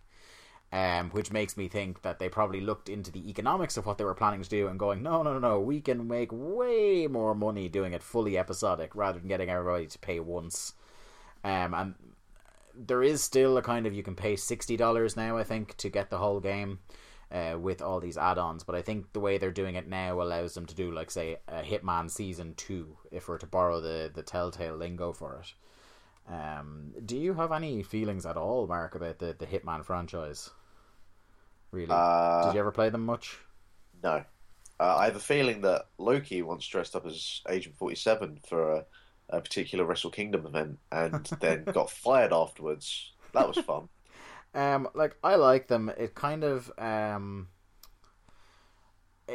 it was this kind of like because I'm not. It wouldn't really have appealed hugely to Brian because Brian not being a fan of stealth and stuff like that. But it was kind of like it was the right amount, uh, right mixture, uh, right in with Metal Gear of uh, stealth and silliness. Um, without going full kind of into stealth, like because the one the, the the one of the big franchises from around that time that I never really got into because it was so like hardcore serious stealth was Splinter Cell. I never really played any of those games for very long. Um, like only maybe a few minutes at a time. My uncle used to buy them a lot. Uh, but Hitman, like like I said, had the right amount of silliness that kind of kept me going through them, and I did really enjoy a few of those games. Um, now that they've changed it, I think I might. I'll probably wait till it comes out now. Kind of consider it a bullet dodged, uh, and see what people think of it when it comes out. I really like the Tim Olyphant film. Really? No, I just wanted to remind everybody it was a thing that happened. Fantastic. Um, speaking of interesting price modeling for games, Amazon Prime in the United States are going to offer 20% off all new release games going forward. Um, so, like I said, it's only for the US for now. But, uh, Mark, we've had this discussion before about there's going to come a point where it becomes more convenient to buy games online uh, or digitally rather than going into your brick and mortar uh, kind of game stops and the like. Um, and there's going to be a, a war of sorts that I suppose the consumer really will be the only winner in because it'll be people trying to undercut each other on price, so games may get even cheaper. Um, your thoughts on is this is this the first shot in what will become some sort of uh, small price war that makes things a bit better for us? I, I I think those shots have been fired for a while. Um, like, I don't think your your kind of brick and mortar store is is ever going to go away. Like, Well, yeah, the, finality. yeah. The thing is, like, you still need somewhere to buy the fucking console. Yeah, well, yeah. Well, I mean, like you, I, you have supermarkets. Do for you that though? At this point, um, Yeah. Look at Dell. Yeah, Adele. No, n- not her. Uh, the, Dell, the, Dell. the, yeah, the computer company. Look at them. You don't buy Dell in the shops anymore. yeah. But also at the same time, I haven't seen someone with a Dell in a long time. You know, walk across the landing here, man. Oh, you haven't. Shots fired. Uh, like the way things are going. I mean, your shops like Game and stuff. They are just they're kind of consistently shooting themselves in the foot anyway. Um, so I think like uh, companies have been a bit kind of they've wanted to push forward more uh, into the kind of territory we're getting into now. Uh, and I think they get to the point where you you um, shops like Game, unless you are kind of one of the big hitters with your Call of Duties or whatnot, you can't really get your game on the shelf with enough visibility. So at this point, it's like fuck it, I might as well just do it myself and just we'll, we'll say fuck them. We'll put the price that we want. We'll do it the way we want um, because uh, all the money that we pay for advertising or promotion to get our games on the shelf is not going to make any difference. So I think that yeah, this is definitely going to be um, the way things go are going to be like going forward. Um, and I can see, I mean, Amazon is such a fucking juggernaut that uh, they can kind of do as they please. I'd say. Yeah. And uh, as an Amazon Prime customer, I can only hope it succeeds and comes here very soon. Um, because I would certainly like to save 20% on all my games. Look, all I have to say is everybody's seen WALL-E, yeah? Of course. Yeah, Buy n Large corporation, man. Uh, formerly known as Amazon, I'm telling you. You're you and your conspiracy theories, Brian. Um, a game I'm kind of looking forward to this month. I think it's going to be the first game that I have a lot of fun with in 2016 that comes out. Uh, Lego Marvel's Avengers uh, has had their first two two DLC packs announced. It's kind of a bit bit presumptuous to announce your first two DLC packs before the game even comes out, but there's going to be um, Up to 2016. to no one's surprise, the first two uh, packs are going to be uh, based on last year's Ant Man and this year's Captain America: Civil War.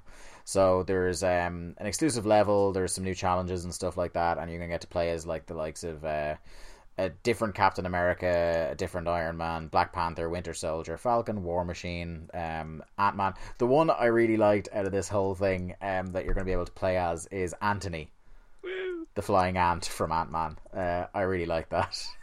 I, I do have a question for you, Dave, because Yes. I know you're a, you're a fan of the Lego series. I mean, Yes. Remember playing, um, I think, the original Star Wars Lego game yes. and uh, one of the Batman ones as well. Like, how have those games evolved mechanically over Um, the years? and I do say that as a subtle jab, but also with a kind of general intriguement to that question. Um, there's still like there's still a really cool um throwback to the kind of um. 3D platformers in like the N64 era, era where it's like you know Banjo Kazooie and stuff like that, where it's like a collectathon kind of thing, where you know you Yeah, yeah. collect all the things, find all the secrets, stuff like that. So there's that element to it, um, that kind of uh, I find really appealing and stuff like that. And the real leap that was made, so if we class kind of generation one of those Lego games as the kind of like the Star Wars one, which like they were really cool at first, but uh, like at a certain point they were just like the same very short game uh, with different skins on them, which is fine, like because I really liked the first uh, Star Wars game and stuff like that. But by the time it got to like I think Lego Indiana Jones, uh, I which fucking love the Lego Indiana Jones. but you see, I got that free with my Vita, and I was like, by the time I got to that, I was like, I'm burnt out on the games when they're this size. Um, but the one that really kind of brought me back to the franchise was one of the games I got with my PS4 when I got it, because I traded in a mountain of my old PS3 games that I'd never play again.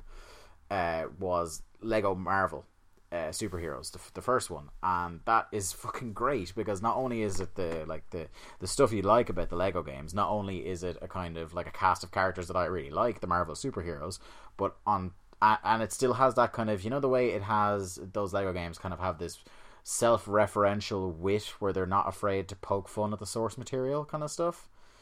Um, like I that's think of the Norman Osborn jokes. yeah, like that's that's still going on in there. Like there's some great material with Deadpool in there in that game.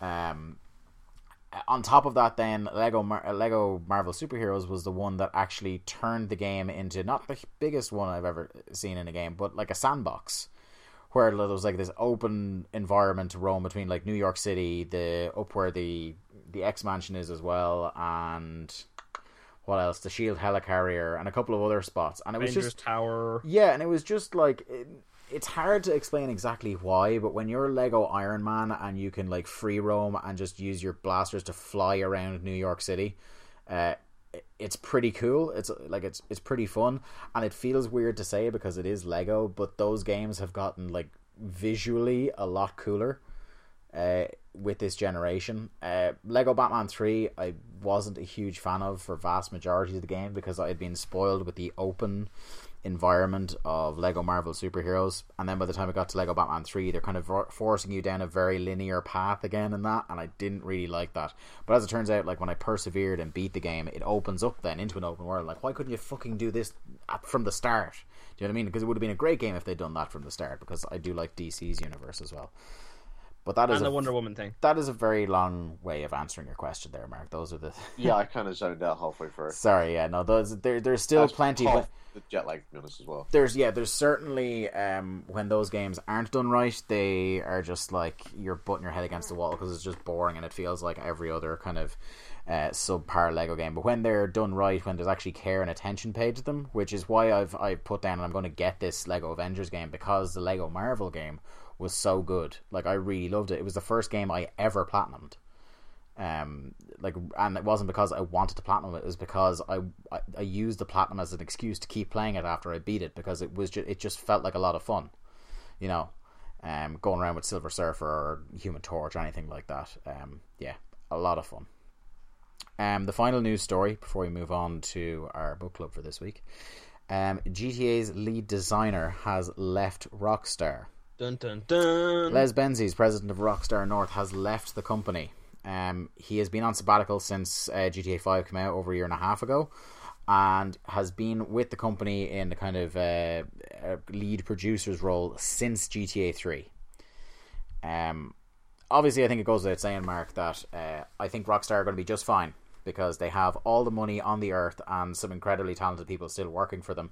But uh, considering that this man was like a real hardcore producer on games in the Grand Theft Auto series since GTA 3, and he's also had a really significant role in the Manhunt series, Red Dead Redemption, and LA Noire. Um, what impact do you foresee not only on him leaving, but the fact that now, because he's not retired, so it's like this guy who has had a significant part in some of the best games we've played in the uh, the PS2 era and on. Um, now he's a free agent. So, uh, your your thoughts on this story?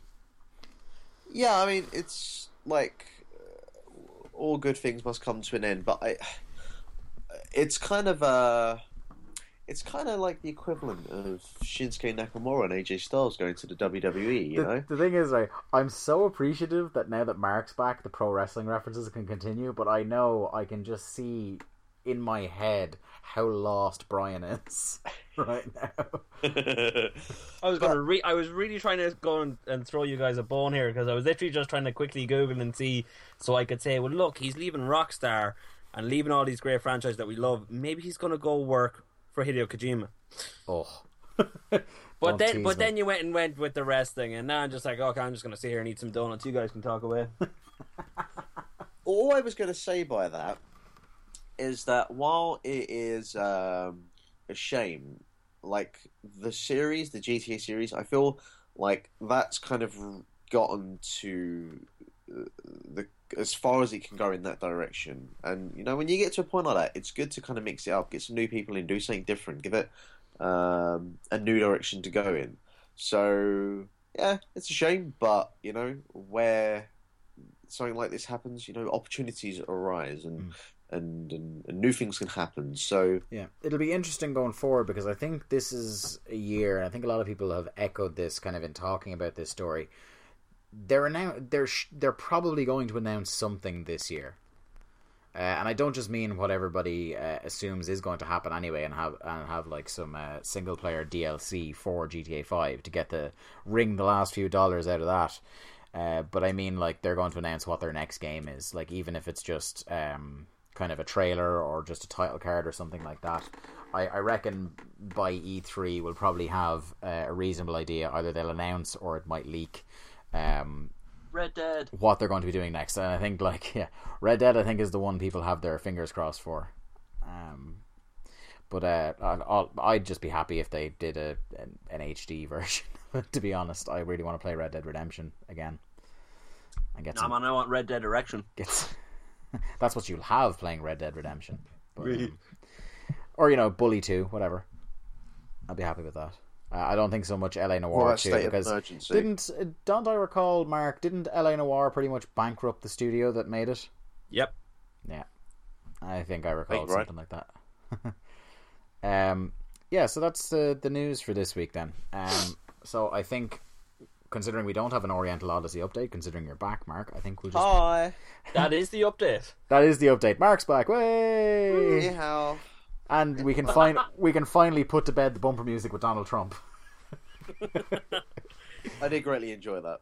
Um, So, uh, without further ado, let's move on to the book club for this week, and the book club is Until Dawn.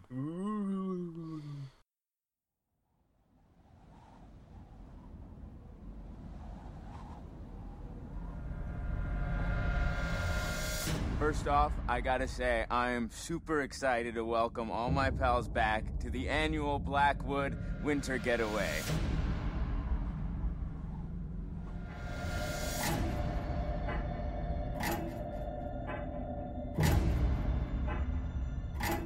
Let's make this one trip we will never forget.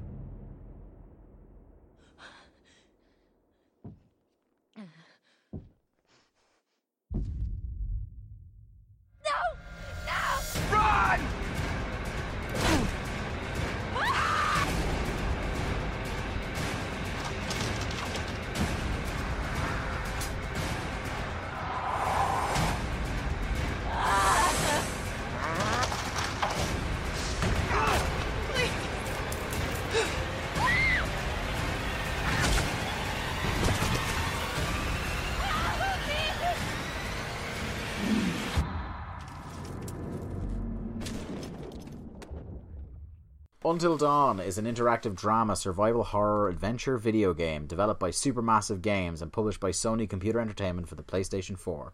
It was originally scheduled to be released on the PlayStation 3 and feature PlayStation Move support, but in August 2014, the game was reintroduced as a PlayStation 4 exclusive and was released worldwide in August 2015. Until Dawn was met with a positive critical response upon release, release uh, with praise directed at the visuals, choice mechanic, horror elements, music, characters, voice acting, and gameplay design. Most of the criticism the game drew concerned the second half of the story, the camera angles, character movement, and the game's partially, partially linear plot. Um, this was a real dark horse um, in terms of game of the year because it's something we literally only played in the days preceding uh, our game of the year recording. But I think I can speak on behalf of myself and Brian. Brian, correct me if I'm wrong. But through the course of what was only really like six, maybe seven hours at a push of a playthrough from start to finish, uh, we were consistently blown away by that game. Mm-hmm. Um, I was not like I love um, schlocky horror movies, and I love horror video games when they're done right, which is so very rare, especially nowadays. Um, so I was kind of even with people saying how fantastic the game was, I still was kind of tempering my expectations. Um, and especially when I heard comparisons being drawn to the the kind of the David Cage ilk of kind of it's not a game as much as it is an interactive movie. Um, I was kind of particularly um, apprehensive when I heard that, but um, yeah, it's like it's really good. It's got a like if we're gonna start off somewhere, um, one of the things that uh, completely blew my mind about it at first was it's got a hell of a voice cast. Mm-hmm. Um, and like I don't mean like you know your usual like your Troy Bakers and stuff like that who are fantastic and everything like that, but they actually got proper kind of people from outside uh, the video games industry, quote unquote, to do it. Let's So- just let's just go there. They got Peter fucking Stormare. they got Peter Stormare is pretty great, and much like you expect from Peter Stormare, he has a funny accent and weird facial hair. Uh, and I think like if he appears in something and doesn't have both of those things, it's very strange. It's Um, not Peter Stormare. It's an imposter. yeah, exactly. It's got Peter Stormare, uh, Hayden Panettiere, best uh, still probably best known as um, the cheerleader from Heroes, uh, or being known as um, the the mother of Wladimir Klitschko's child now. Um, and Rami Malek, who not I'd say would be the, of the three heavy hitters there would be by far the least famous, but he won a lot of plaudits this year for a series I dearly loved, um, Mr. Robot. He He was had a big part in the Pacific. Oh, he did, didn't he? Yeah. God, I forget that. I I try to forget the Pacific. Yeah. Um, but yeah, like he's like because he is absolutely fucking brilliant. Um, in Mister Robot as a man becoming completely untethered from reality, which I suppose isn't a million miles off what he's doing in this movie or the movie game. Um, Brian, you're a kind of guy like when I play horror games, and I've said this multiple times on the show before. Like horror games don't really like, with the exception of Silent Hill Two back in the day, and I think maybe it's because of Silent Hill Two absolutely getting inside my head and freaking me out to the extent where the bar is set so high now that I don't even flinch. your terror center in your brain is just burned out, man. It is. It's completely fucking burned out from that game, and you'll understand because believe me, Brian, the the playthrough of that of uh, Silent Hill two that we're going to do is not far off. Um, I will wait until Mark can witness it in person, perhaps, because uh, the other thing I should mention as part of this review, one of the reasons I rate it so highly is that Mark, you have no idea what an entertaining spectacle it is to watch Brian play scary games. Well, it's one of the reasons I'm coming over. Yeah, indeed. Uh, it is like there were over a half dozen moments throughout the playthrough, whether it was me playing it or Bri- I find it better when Brian is actually controlling the characters. He gets even more immersed and scared. Uh, but there were moments where I was concerned. I was concerned for the condition of my ceiling uh, because he may have jumped clean through it at a certain point. Um, but Brian, if you want to talk for a second about uh, the the atmosphere, which is one of my favorite things about the game, the the atmosphere it creates, because I think like uh, like I've said again before on the show multiple times, I think with a horror game, if you can nail the atmosphere, the rest is just window dressing. Really, the atmosphere is the most important part. Yeah, well, I mean, like it. The thing about this game is that it obeys the one cardinal rule of anything in a horror genre.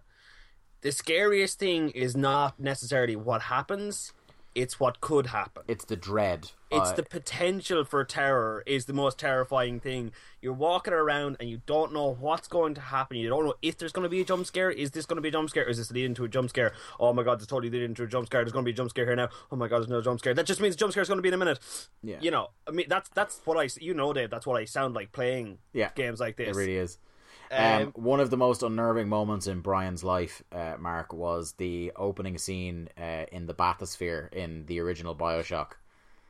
Because what Brian hates, well, what Brian is scared of more than anything else in video games is being unarmed or underarmed against uh, an enemy he can't see. Don't like it. Don't like it at all. Just that scene in the bathysphere, and it's like, is it someone new? And it's trying to get in, and you're in there, and it's like, okay, there's got to be something here. When, do, give me the prompt to rip a pipe off the wall. I need. To, it's gonna. It's coming in here. It's gonna get me. Yeah. uh, every goddamn time I play that game. Um, but like with with this, it's it's like it's just constantly tense, and I mean the setup, the like they t- like in the game they take you through the first kind of the the prologue where they show you kind of how they interact with the game. Yeah, how actually, I, what I should say actually before we go any further is uh, mild spoilers ahead. We're we won't talk about the end or any twist or anything like that, but we will kind of mention some threads about the characters and stuff like that. So uh, take it away there, Brian. So like they they take you through kind of like a prologue whereby you, you play through a what you think is the start of the game, but is just in fact, as I say, the prologue where you kind of you get used to. It's like they're dropping you in the deep end, and then afterwards say it's okay. Uh, that was just a test. But um, you know how to interact with kind of the make the choices. The whole the whole thing here is the is the the butterfly effect idea, whereby choices you make will have knock on consequences. And it, as well as like, like Mark, you were talking earlier on about um, Telltale Games, and you.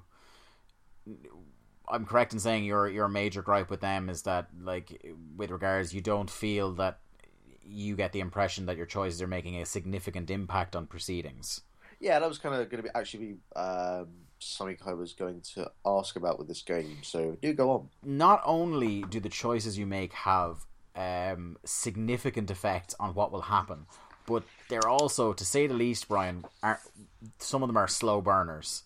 Yeah, Um, Like, like there, uh, there are these things in the game. One of the mechanics are these little totems that you find, and there's five different kinds of totems, and they can, depending on the color, they tell you different things. Like one of them, one type of totem will predict a character's death. One will predict danger ahead, possibly an opportunity in which someone might die if they make the wrong choice. Um, another would be something that like um could be of benefit to a character, something like that, right? and what you get is like real kind of um, brief glimpses where unless you are paying 100% attention and even then you might not understand the situation until it's already too late um, but you make choices that don't pay off for a couple of hours and then when they do you're like oh fuck that is ex-, like and the hints come out of sequence as well. Because Yeah. we discovered that we got a pro- two death ones, and the first one we found predicted something that did I think come to pass later in the game, but the one we found after that predicted something before it. Yeah. And uh, in addition to these kind of prophecies that will influence how you may feel about making choices, on top of that, um, the one key thing, and it's one of the unique selling points of this game, uh, Mark, and this will make you feel really better if you like a game where you feel your decisions matter. Yeah. Any one of the characters can die at any time. There are multiple opportunities for each character to die. Not you can complete the game with just one alive. You can complete the game with all of them alive. There is kind of um how should I put this? The only objective of the game is to make it until dawn, right? Through this one night. And like I said, there is so many opportunities where, like, not only if you make the wrong decision, your character could die, but you it because you know that could happen because and because you know there's not necessarily an order in which the characters will die. Like if I replay the game from the start now, even though the kind of the narrative, the main narrative going throughout the game will be roughly the same, um, I know that I can't just go, well, this is the character that died or was in danger of dying first.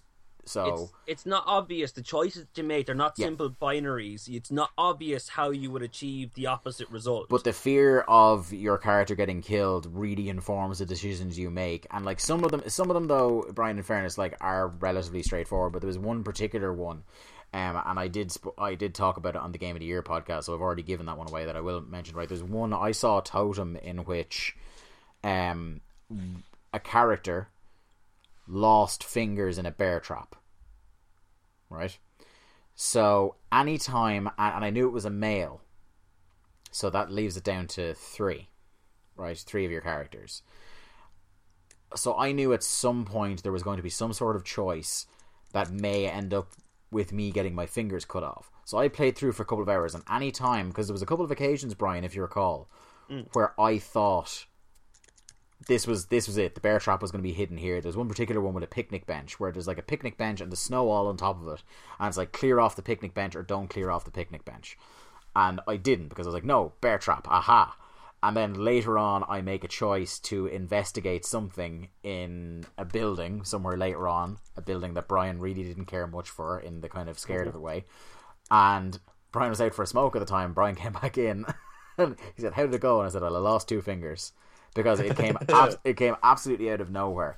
But um, because you thought like- you, you thought you'd outthunk it. yeah, and yeah, that's what the thing. Like you're constantly trying to stay one move ahead of the game, but the game is playing an entirely different game to you. You know what I mean? It you don't understand the levels on which You're this game playing is ahead of you. The game is playing chess. Yeah, Simple as basically. that. Yeah. Like, and not only that, back- but n- not only do your choices affect like because you control one character at a time, obviously, and not only do the choices you make as character A affect character A's uh, timeline, but they also could have a knock-on effect and kill one or more of the other characters uh, at any time. Again, because like there are so many opportunities for what could be perceived as danger. Like we don't know just exactly how many opportunities there were for each character to die. We've no idea how close Well- you came, so you're just assuming every time you're you're a hair's breadth from death. Yeah, Yeah. and- go on, yeah. Sorry. Well, I mean, what I was going to ask is, um, obviously, this is a game that um, is looking for kind of replayability or replay value because you want to play through the game different really. ways to Um, see. Well, uh, Well, to a certain extent, yes. Like I think, um, like you're not gonna the the huge amount of kind of like the the actual story, like the narrative as to what is happening, like the loose the loose uh, the loose kind of idea about the game is that when you play through the prologue, you play as a bunch of people who are just kind of like early college age, we'll say. Uh, who are all gathering up at a log cabin in the winter. Uh, they're all having a great time. Um, two of the girls that are There's there, a prank. yeah, two of the girls that are there are twin sisters, and the kind of nerdier of the two sisters, denoted by the fact that she's the one of the two that wears glasses. Um, they play a prank on her, and she gets really upset and runs off into the woods. The other sister chases her, and they both end up falling uh, through a hole into a cavern, and um, everybody's We don't know what devastated by to them after that. yeah, everybody's devastated by this. You see them fall and get dashed on the rocks in the cavern, and then it kind of that's the end of the prologue. Then, so the actual main thrust of the game carries on a year later, where they've mourned the death of the two sisters and kind of the brother, who's played by Rami Malek, invites Everly back up to kind of remember them and kind of like get a fresh start on life back up at the same cabin. Um, Even though they never found their bodies. yeah, so like the what happens is uh, over the course of the game that that particular narrative doesn't really change. Just the kind of the key players that survive to tell that story will be what changes, and I'm sure there are kind of interesting different ways that. Uh, kind of uh, permutations on who plays what role going forward like. And there's interesting dynamics within like- the group as well that will because Brian as well uh, particularly in the early part of the game before we kind of just focused on trying to keep everyone alive Brian was trying to play into each character because each of them has a different kind of horror movie trope character and there are It certain was really decisions- hard to get out of that. yeah, there are certain decisions that you know are probably best to try and make your character survive, and then, as Brian pointed out as well, there are great decisions to make that you think that character would actually make uh, if you wanted to try and play out the Well, narrative of the horror movie. Um, and there are also like it's really cool at kind of playing into and subverting horror movie tropes as well. Like the whole like there was so many occasions on which there was an option to go and search for something by yourself. With myself and Brian constantly as avid horror movie viewers, we're like, no, because if you separate from the crowd in a horror movie, that means you're going to die. And even though we kept that system of staying paired throughout the game, I think was it our body count was two. To yeah, um, like lost one fairly early on. Um, I I can't say about a third, about halfway through.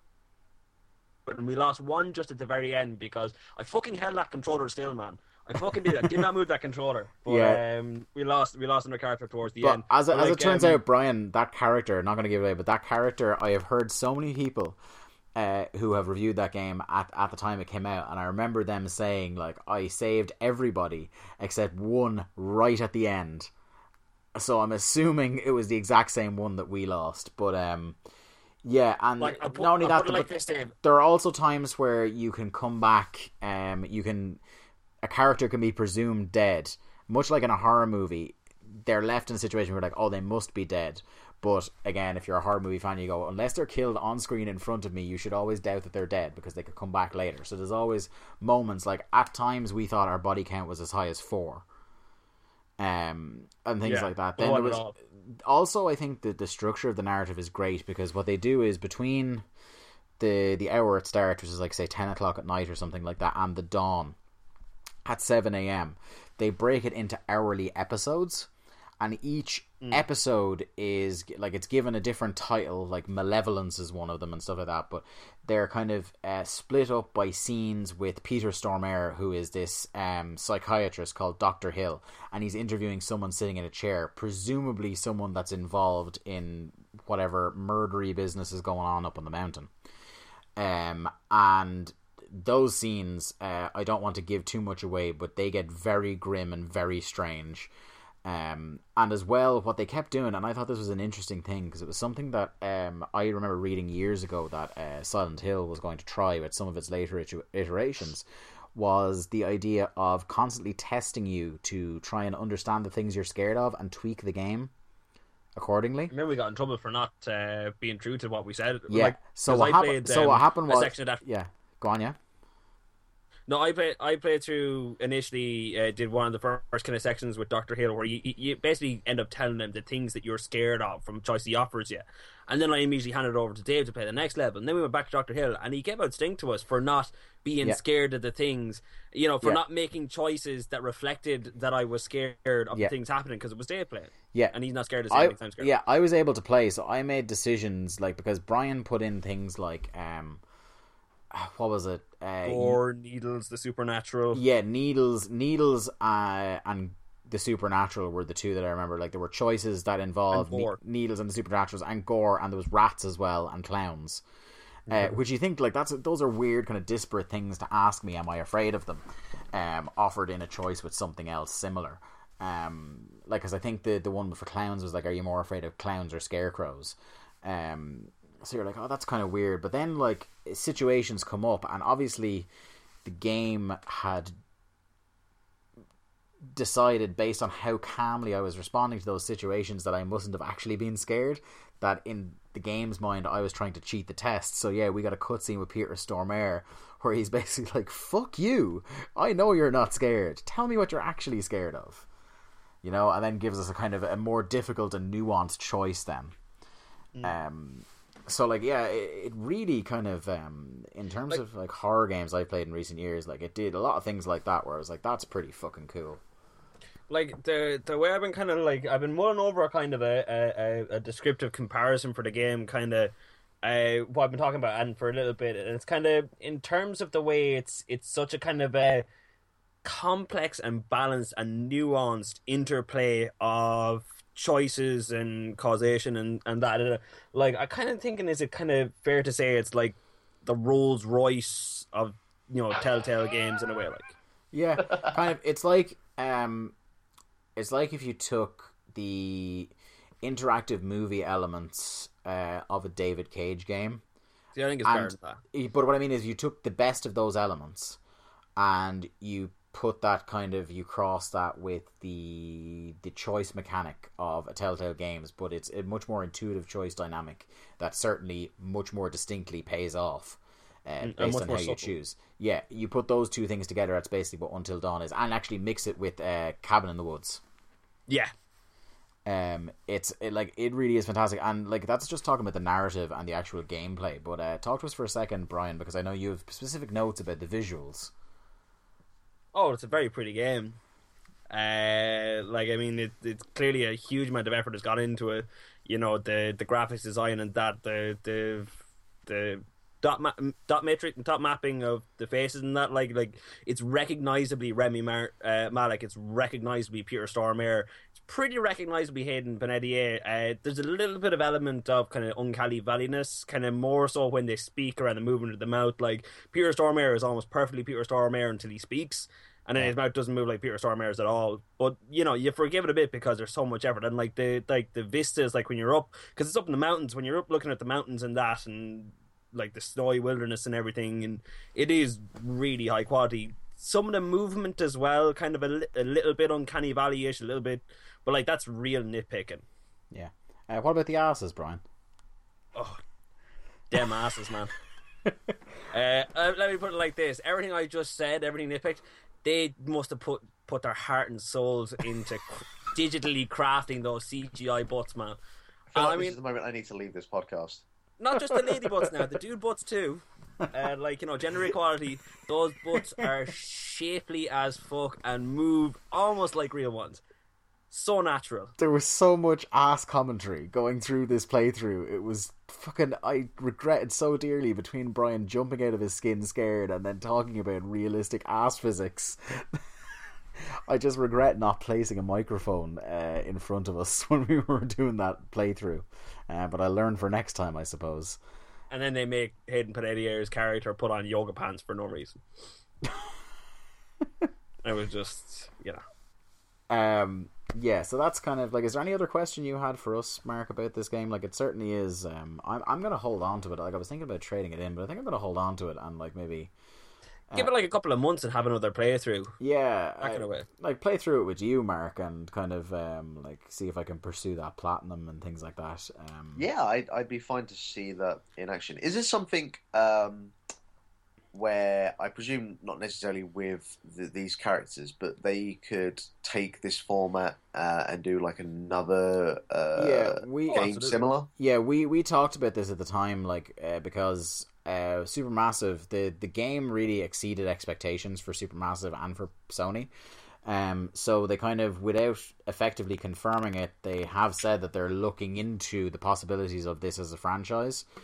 Um, which to me makes a lot of sense because it was like it's a like I said, it's a brief enough game. Like if you could beat that game in six hours, like you could beat it in in like it would be a great game for like like say the three of us to get together some night and just go ah look we'll get a couple of beers, some junk food, and play through until dawn and just kind of like me, myself, and Brian were doing every hour when it switches to the next chapter or episode, we just switch controller to the next person Yeah. and get through it. And it's like it's a lot of fun. Like there's a lot of because like with any horror movie, like there's a lot of fun laughing at the different tropes or talking about your favorite horror movies and interesting conversations that come out of kind of what choice should I pick because some of the choices have a really short timer on you having to like uh, pick which one you want to do, like when you're being pursued or when you're trying to find somebody, something like that.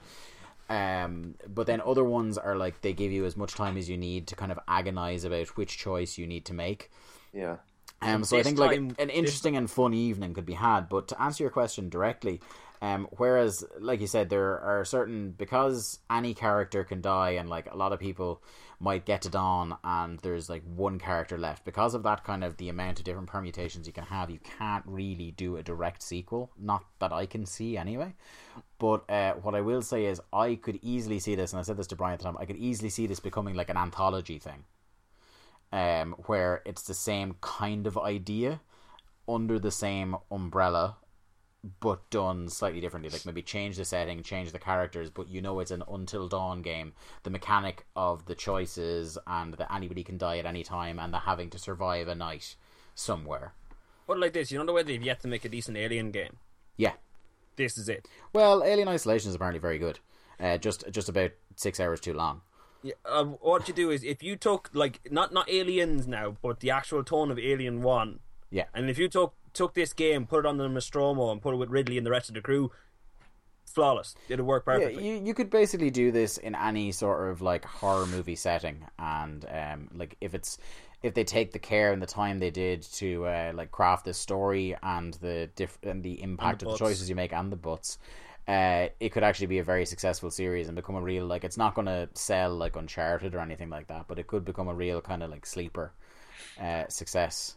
And the the other question, um, now, graphically and kind of presentation wise, it looks like a AAA forty pound game. Yeah. But the mechanics and the, the, the length of it, do you feel that is justified in the price? Uh, if you had asked me beforehand, I would have said no. But if you asked me afterwards, I would say yes. And the reason for that is because I have spent as much or more money on games this year. I haven't enjoyed half as much. True. Uh, enough. we paid a ten or more than that for the order, Yeah. yeah. and I think Brian's thoughts on that game are well documented on this show. Ah, I've I've been made very clear on them. Yeah, um, and like I, you know, I, there's a reason I threw it into the game of the year category. Uh, like I don't, to a certain extent, I don't re- like if you're going to charge full price for a game, you're going to charge a little bit less because this was a little bit less than a full price game. Um, if you're going to charge that much, I don't. Length of game doesn't bother me. When it's that much quality in Yeah, the experience. like like I said when we talked about the order originally, when myself and Brian got it, um, the length of the game, the fact that it was five or six hours long, wouldn't have hacked me off half as bad if the fucking five or six hours like flew by and was an amazing experience. But it wasn't. That was the problem. Um, the fact like there is enough consistent entertainment, fun, horror, all you're looking for from that game packed into that nice tight little bundle. And sometimes in like in a year 2015 and now 2016 where like I'm looking at my shelf here right now and I've got Metal Gear Solid, which is apparently a 100 150 hour game. I've got Witcher 3, which is a 200 hour game that uh, even if I somehow manage to be immortal may never finish 100%. Um, Fallout 4, things like that. Hundreds and hundreds of hours of games. Sometimes it's fucking refreshing to get a game that you can beat in an evening. That's a fun thing to play with friends. but at the I same mean? time, I can't. I can't see any of us sitting down and passing the controller as we play Fallout Four. Not to pick on Fallout Four, but even The Witcher or Metal Gear Solid, and passing it between each other for five or six hours, where we would have half as much fun, as much fun as I have with all those games. It is a like this is kind of like a horror movie. It's a it's a game where you spend the money and you get together with a few friends, some popcorn, some junk food, some beers, and you have a fucking blast playing it. And on top of that as well, like for all that it, it's finished in six hours and you finish it in an evening, there are times, like in a horror movie, when you're trapped down a mine shaft and there's weird noise and you don't know what path to take when you think that dawn will never come. Yeah, in fairness. Um, Like it just it really is like it's one of those like I said, I don't really if your game is 6 hours or if your game is 60 hours, it doesn't matter once I'm like I will give it the plaudits and it will be worth my money if I'm consistently entertained for the length of that game. Um, I also don't think on the other side of things, like if you're to look at kind of uh, play devil's advocate and say, well, maybe it should have been longer. I don't think that game would work half as well if it was twice as long. Nope. You know what I mean? Like if it was a full kind of length of say an Uncharted or something like that, like a twelve hour campaign or sixteen hour campaign, I don't think it would work. I don't think that's I, I think that's too long. The tension will break eventually. Do you know what I they mean? could either can't they either couldn't ma- wouldn't be able to maintain the tension, or you'd get burned out playing it. Yeah. Um. So, like, I think really for what it's trying to do and for what it is, it is actually the perfect length. Like, it isn't. I didn't feel it was too short, and I certainly didn't feel it was too long. It is the right amount where I had a blast, and I feel like I would be absolutely delighted if at E3 this year they say they're working on a new ser- a new kind of game in the franchise. Um, I'm like I would be day one. I would be buying Until Dawn two or whatever it would be called. Until dawn in space. Until Dawner. Uh, does that answer any questions you may have, Mark? Uh, cleared everything up I could have possibly asked for there. Excellent. Um, so I suppose then it's time to start wrapping things up. Before we do, um, now in pre-production we talked about uh, myself and Brian talked about a particular game that maybe Brian was going to pick to start us off. But I was thinking, seeing as you're back, Mark, seeing as uh, you're going to be a consistent feature in this podcast going forward, I was wondering if you'd like to um, call an audible here and maybe suggest uh, to mark your return the first book club feature of 2016 for us. Oh, you're going to put me on the spot like that? I was you? thinking He's maybe brick yeah. like that, isn't he? There's a cou- there's a couple I really want to do that I've been saving for when we can actually do let's plays the three of us together in a one room. Yeah, yeah. Um, like there's a few I have, and I must actually tell you off air the list because I don't want to spoil it. okay. fair enough. But um, I was wondering, is there something you want to do? Because like this is obviously your forte much more than uh, certainly Brian's and uh, me as well. Uh, considering you were the man of a YouTube video where you played through uh, Sega Mega Drive games in alphabetical order. Hi there. Yeah. Yeah, you're that was- that was the you're you are way more rooted in kind of um, older games than than we are. Um, so maybe you wanted to drag us back from this game was, in fairness, uh, less than six months ago. Uh, so it is pre- it is probably about as recent as any book club feature is ever going to get on this show, considering we started off as kind of a games from the past sort of uh, idea. So, is there anything you can think of, uh, Mark, that you'd like us to uh, do for next week? Um, I tell you what. How about? Uh, Drum roll. I'm We not going to go like. we need Wait. Jack here with his sound effects. Yeah, true. I'm not going to go way, way, way, way back, but I'll take us back to I think it would be '96. How about we uh, look at? I'd say the original, but we can kind of look at that first trilogy. Uh, let's have a look at Crash Bandicoot. Yes. I actually, uh, do you know what? I, there was two games in my head that I thought you were going to say when I was thinking early to mid nineties, because I, I just zoned out on what exact year you said when you said mid to late 90s or early to mid nineties, and I was like, if it's Crash, Brian's going to be very happy. So uh, yeah, cool. The Crash Bandicoot trilogy, then it is for next week. So I suppose, without further ado, uh, we'll wrap this bad boy up. Um, check us out on Facebook, facebook.com slash link to the cast, twitter.com forward slash link to the cast. Um, we are, what else are we on? Twitch.tv forward slash link to the cast. Um, to get our YouTube, because fuck YouTube and their custom URL policy, um, just check out uh, the show notes for this and you'll see the description for our YouTube channel. Uh, on Twitter, I am at Dave Ryan Ivy. Uh, Mark is at Lithium Project, and Brian is at Cargin C A R G I N four one zero seven. Um, and I think that's pretty much it. Also, you know, the website, link to the cast.wordpress.com. Fucking idiot. I really need, at some point, I'm going to need to actually write out the plugs for the end of the show because I do this off the top of my head every week and forget at least one thing every single time. Um, but anyway, uh, for this week and for the first podcast 2016 uh, for Link to the Cast, I have been Dave Ryan. The man to my virtual left has been Brian McNamara. Good night, everybody. And the returning conquering hero uh, to my digital right has been Mark Robinson. Good night. God bless. good night and good luck.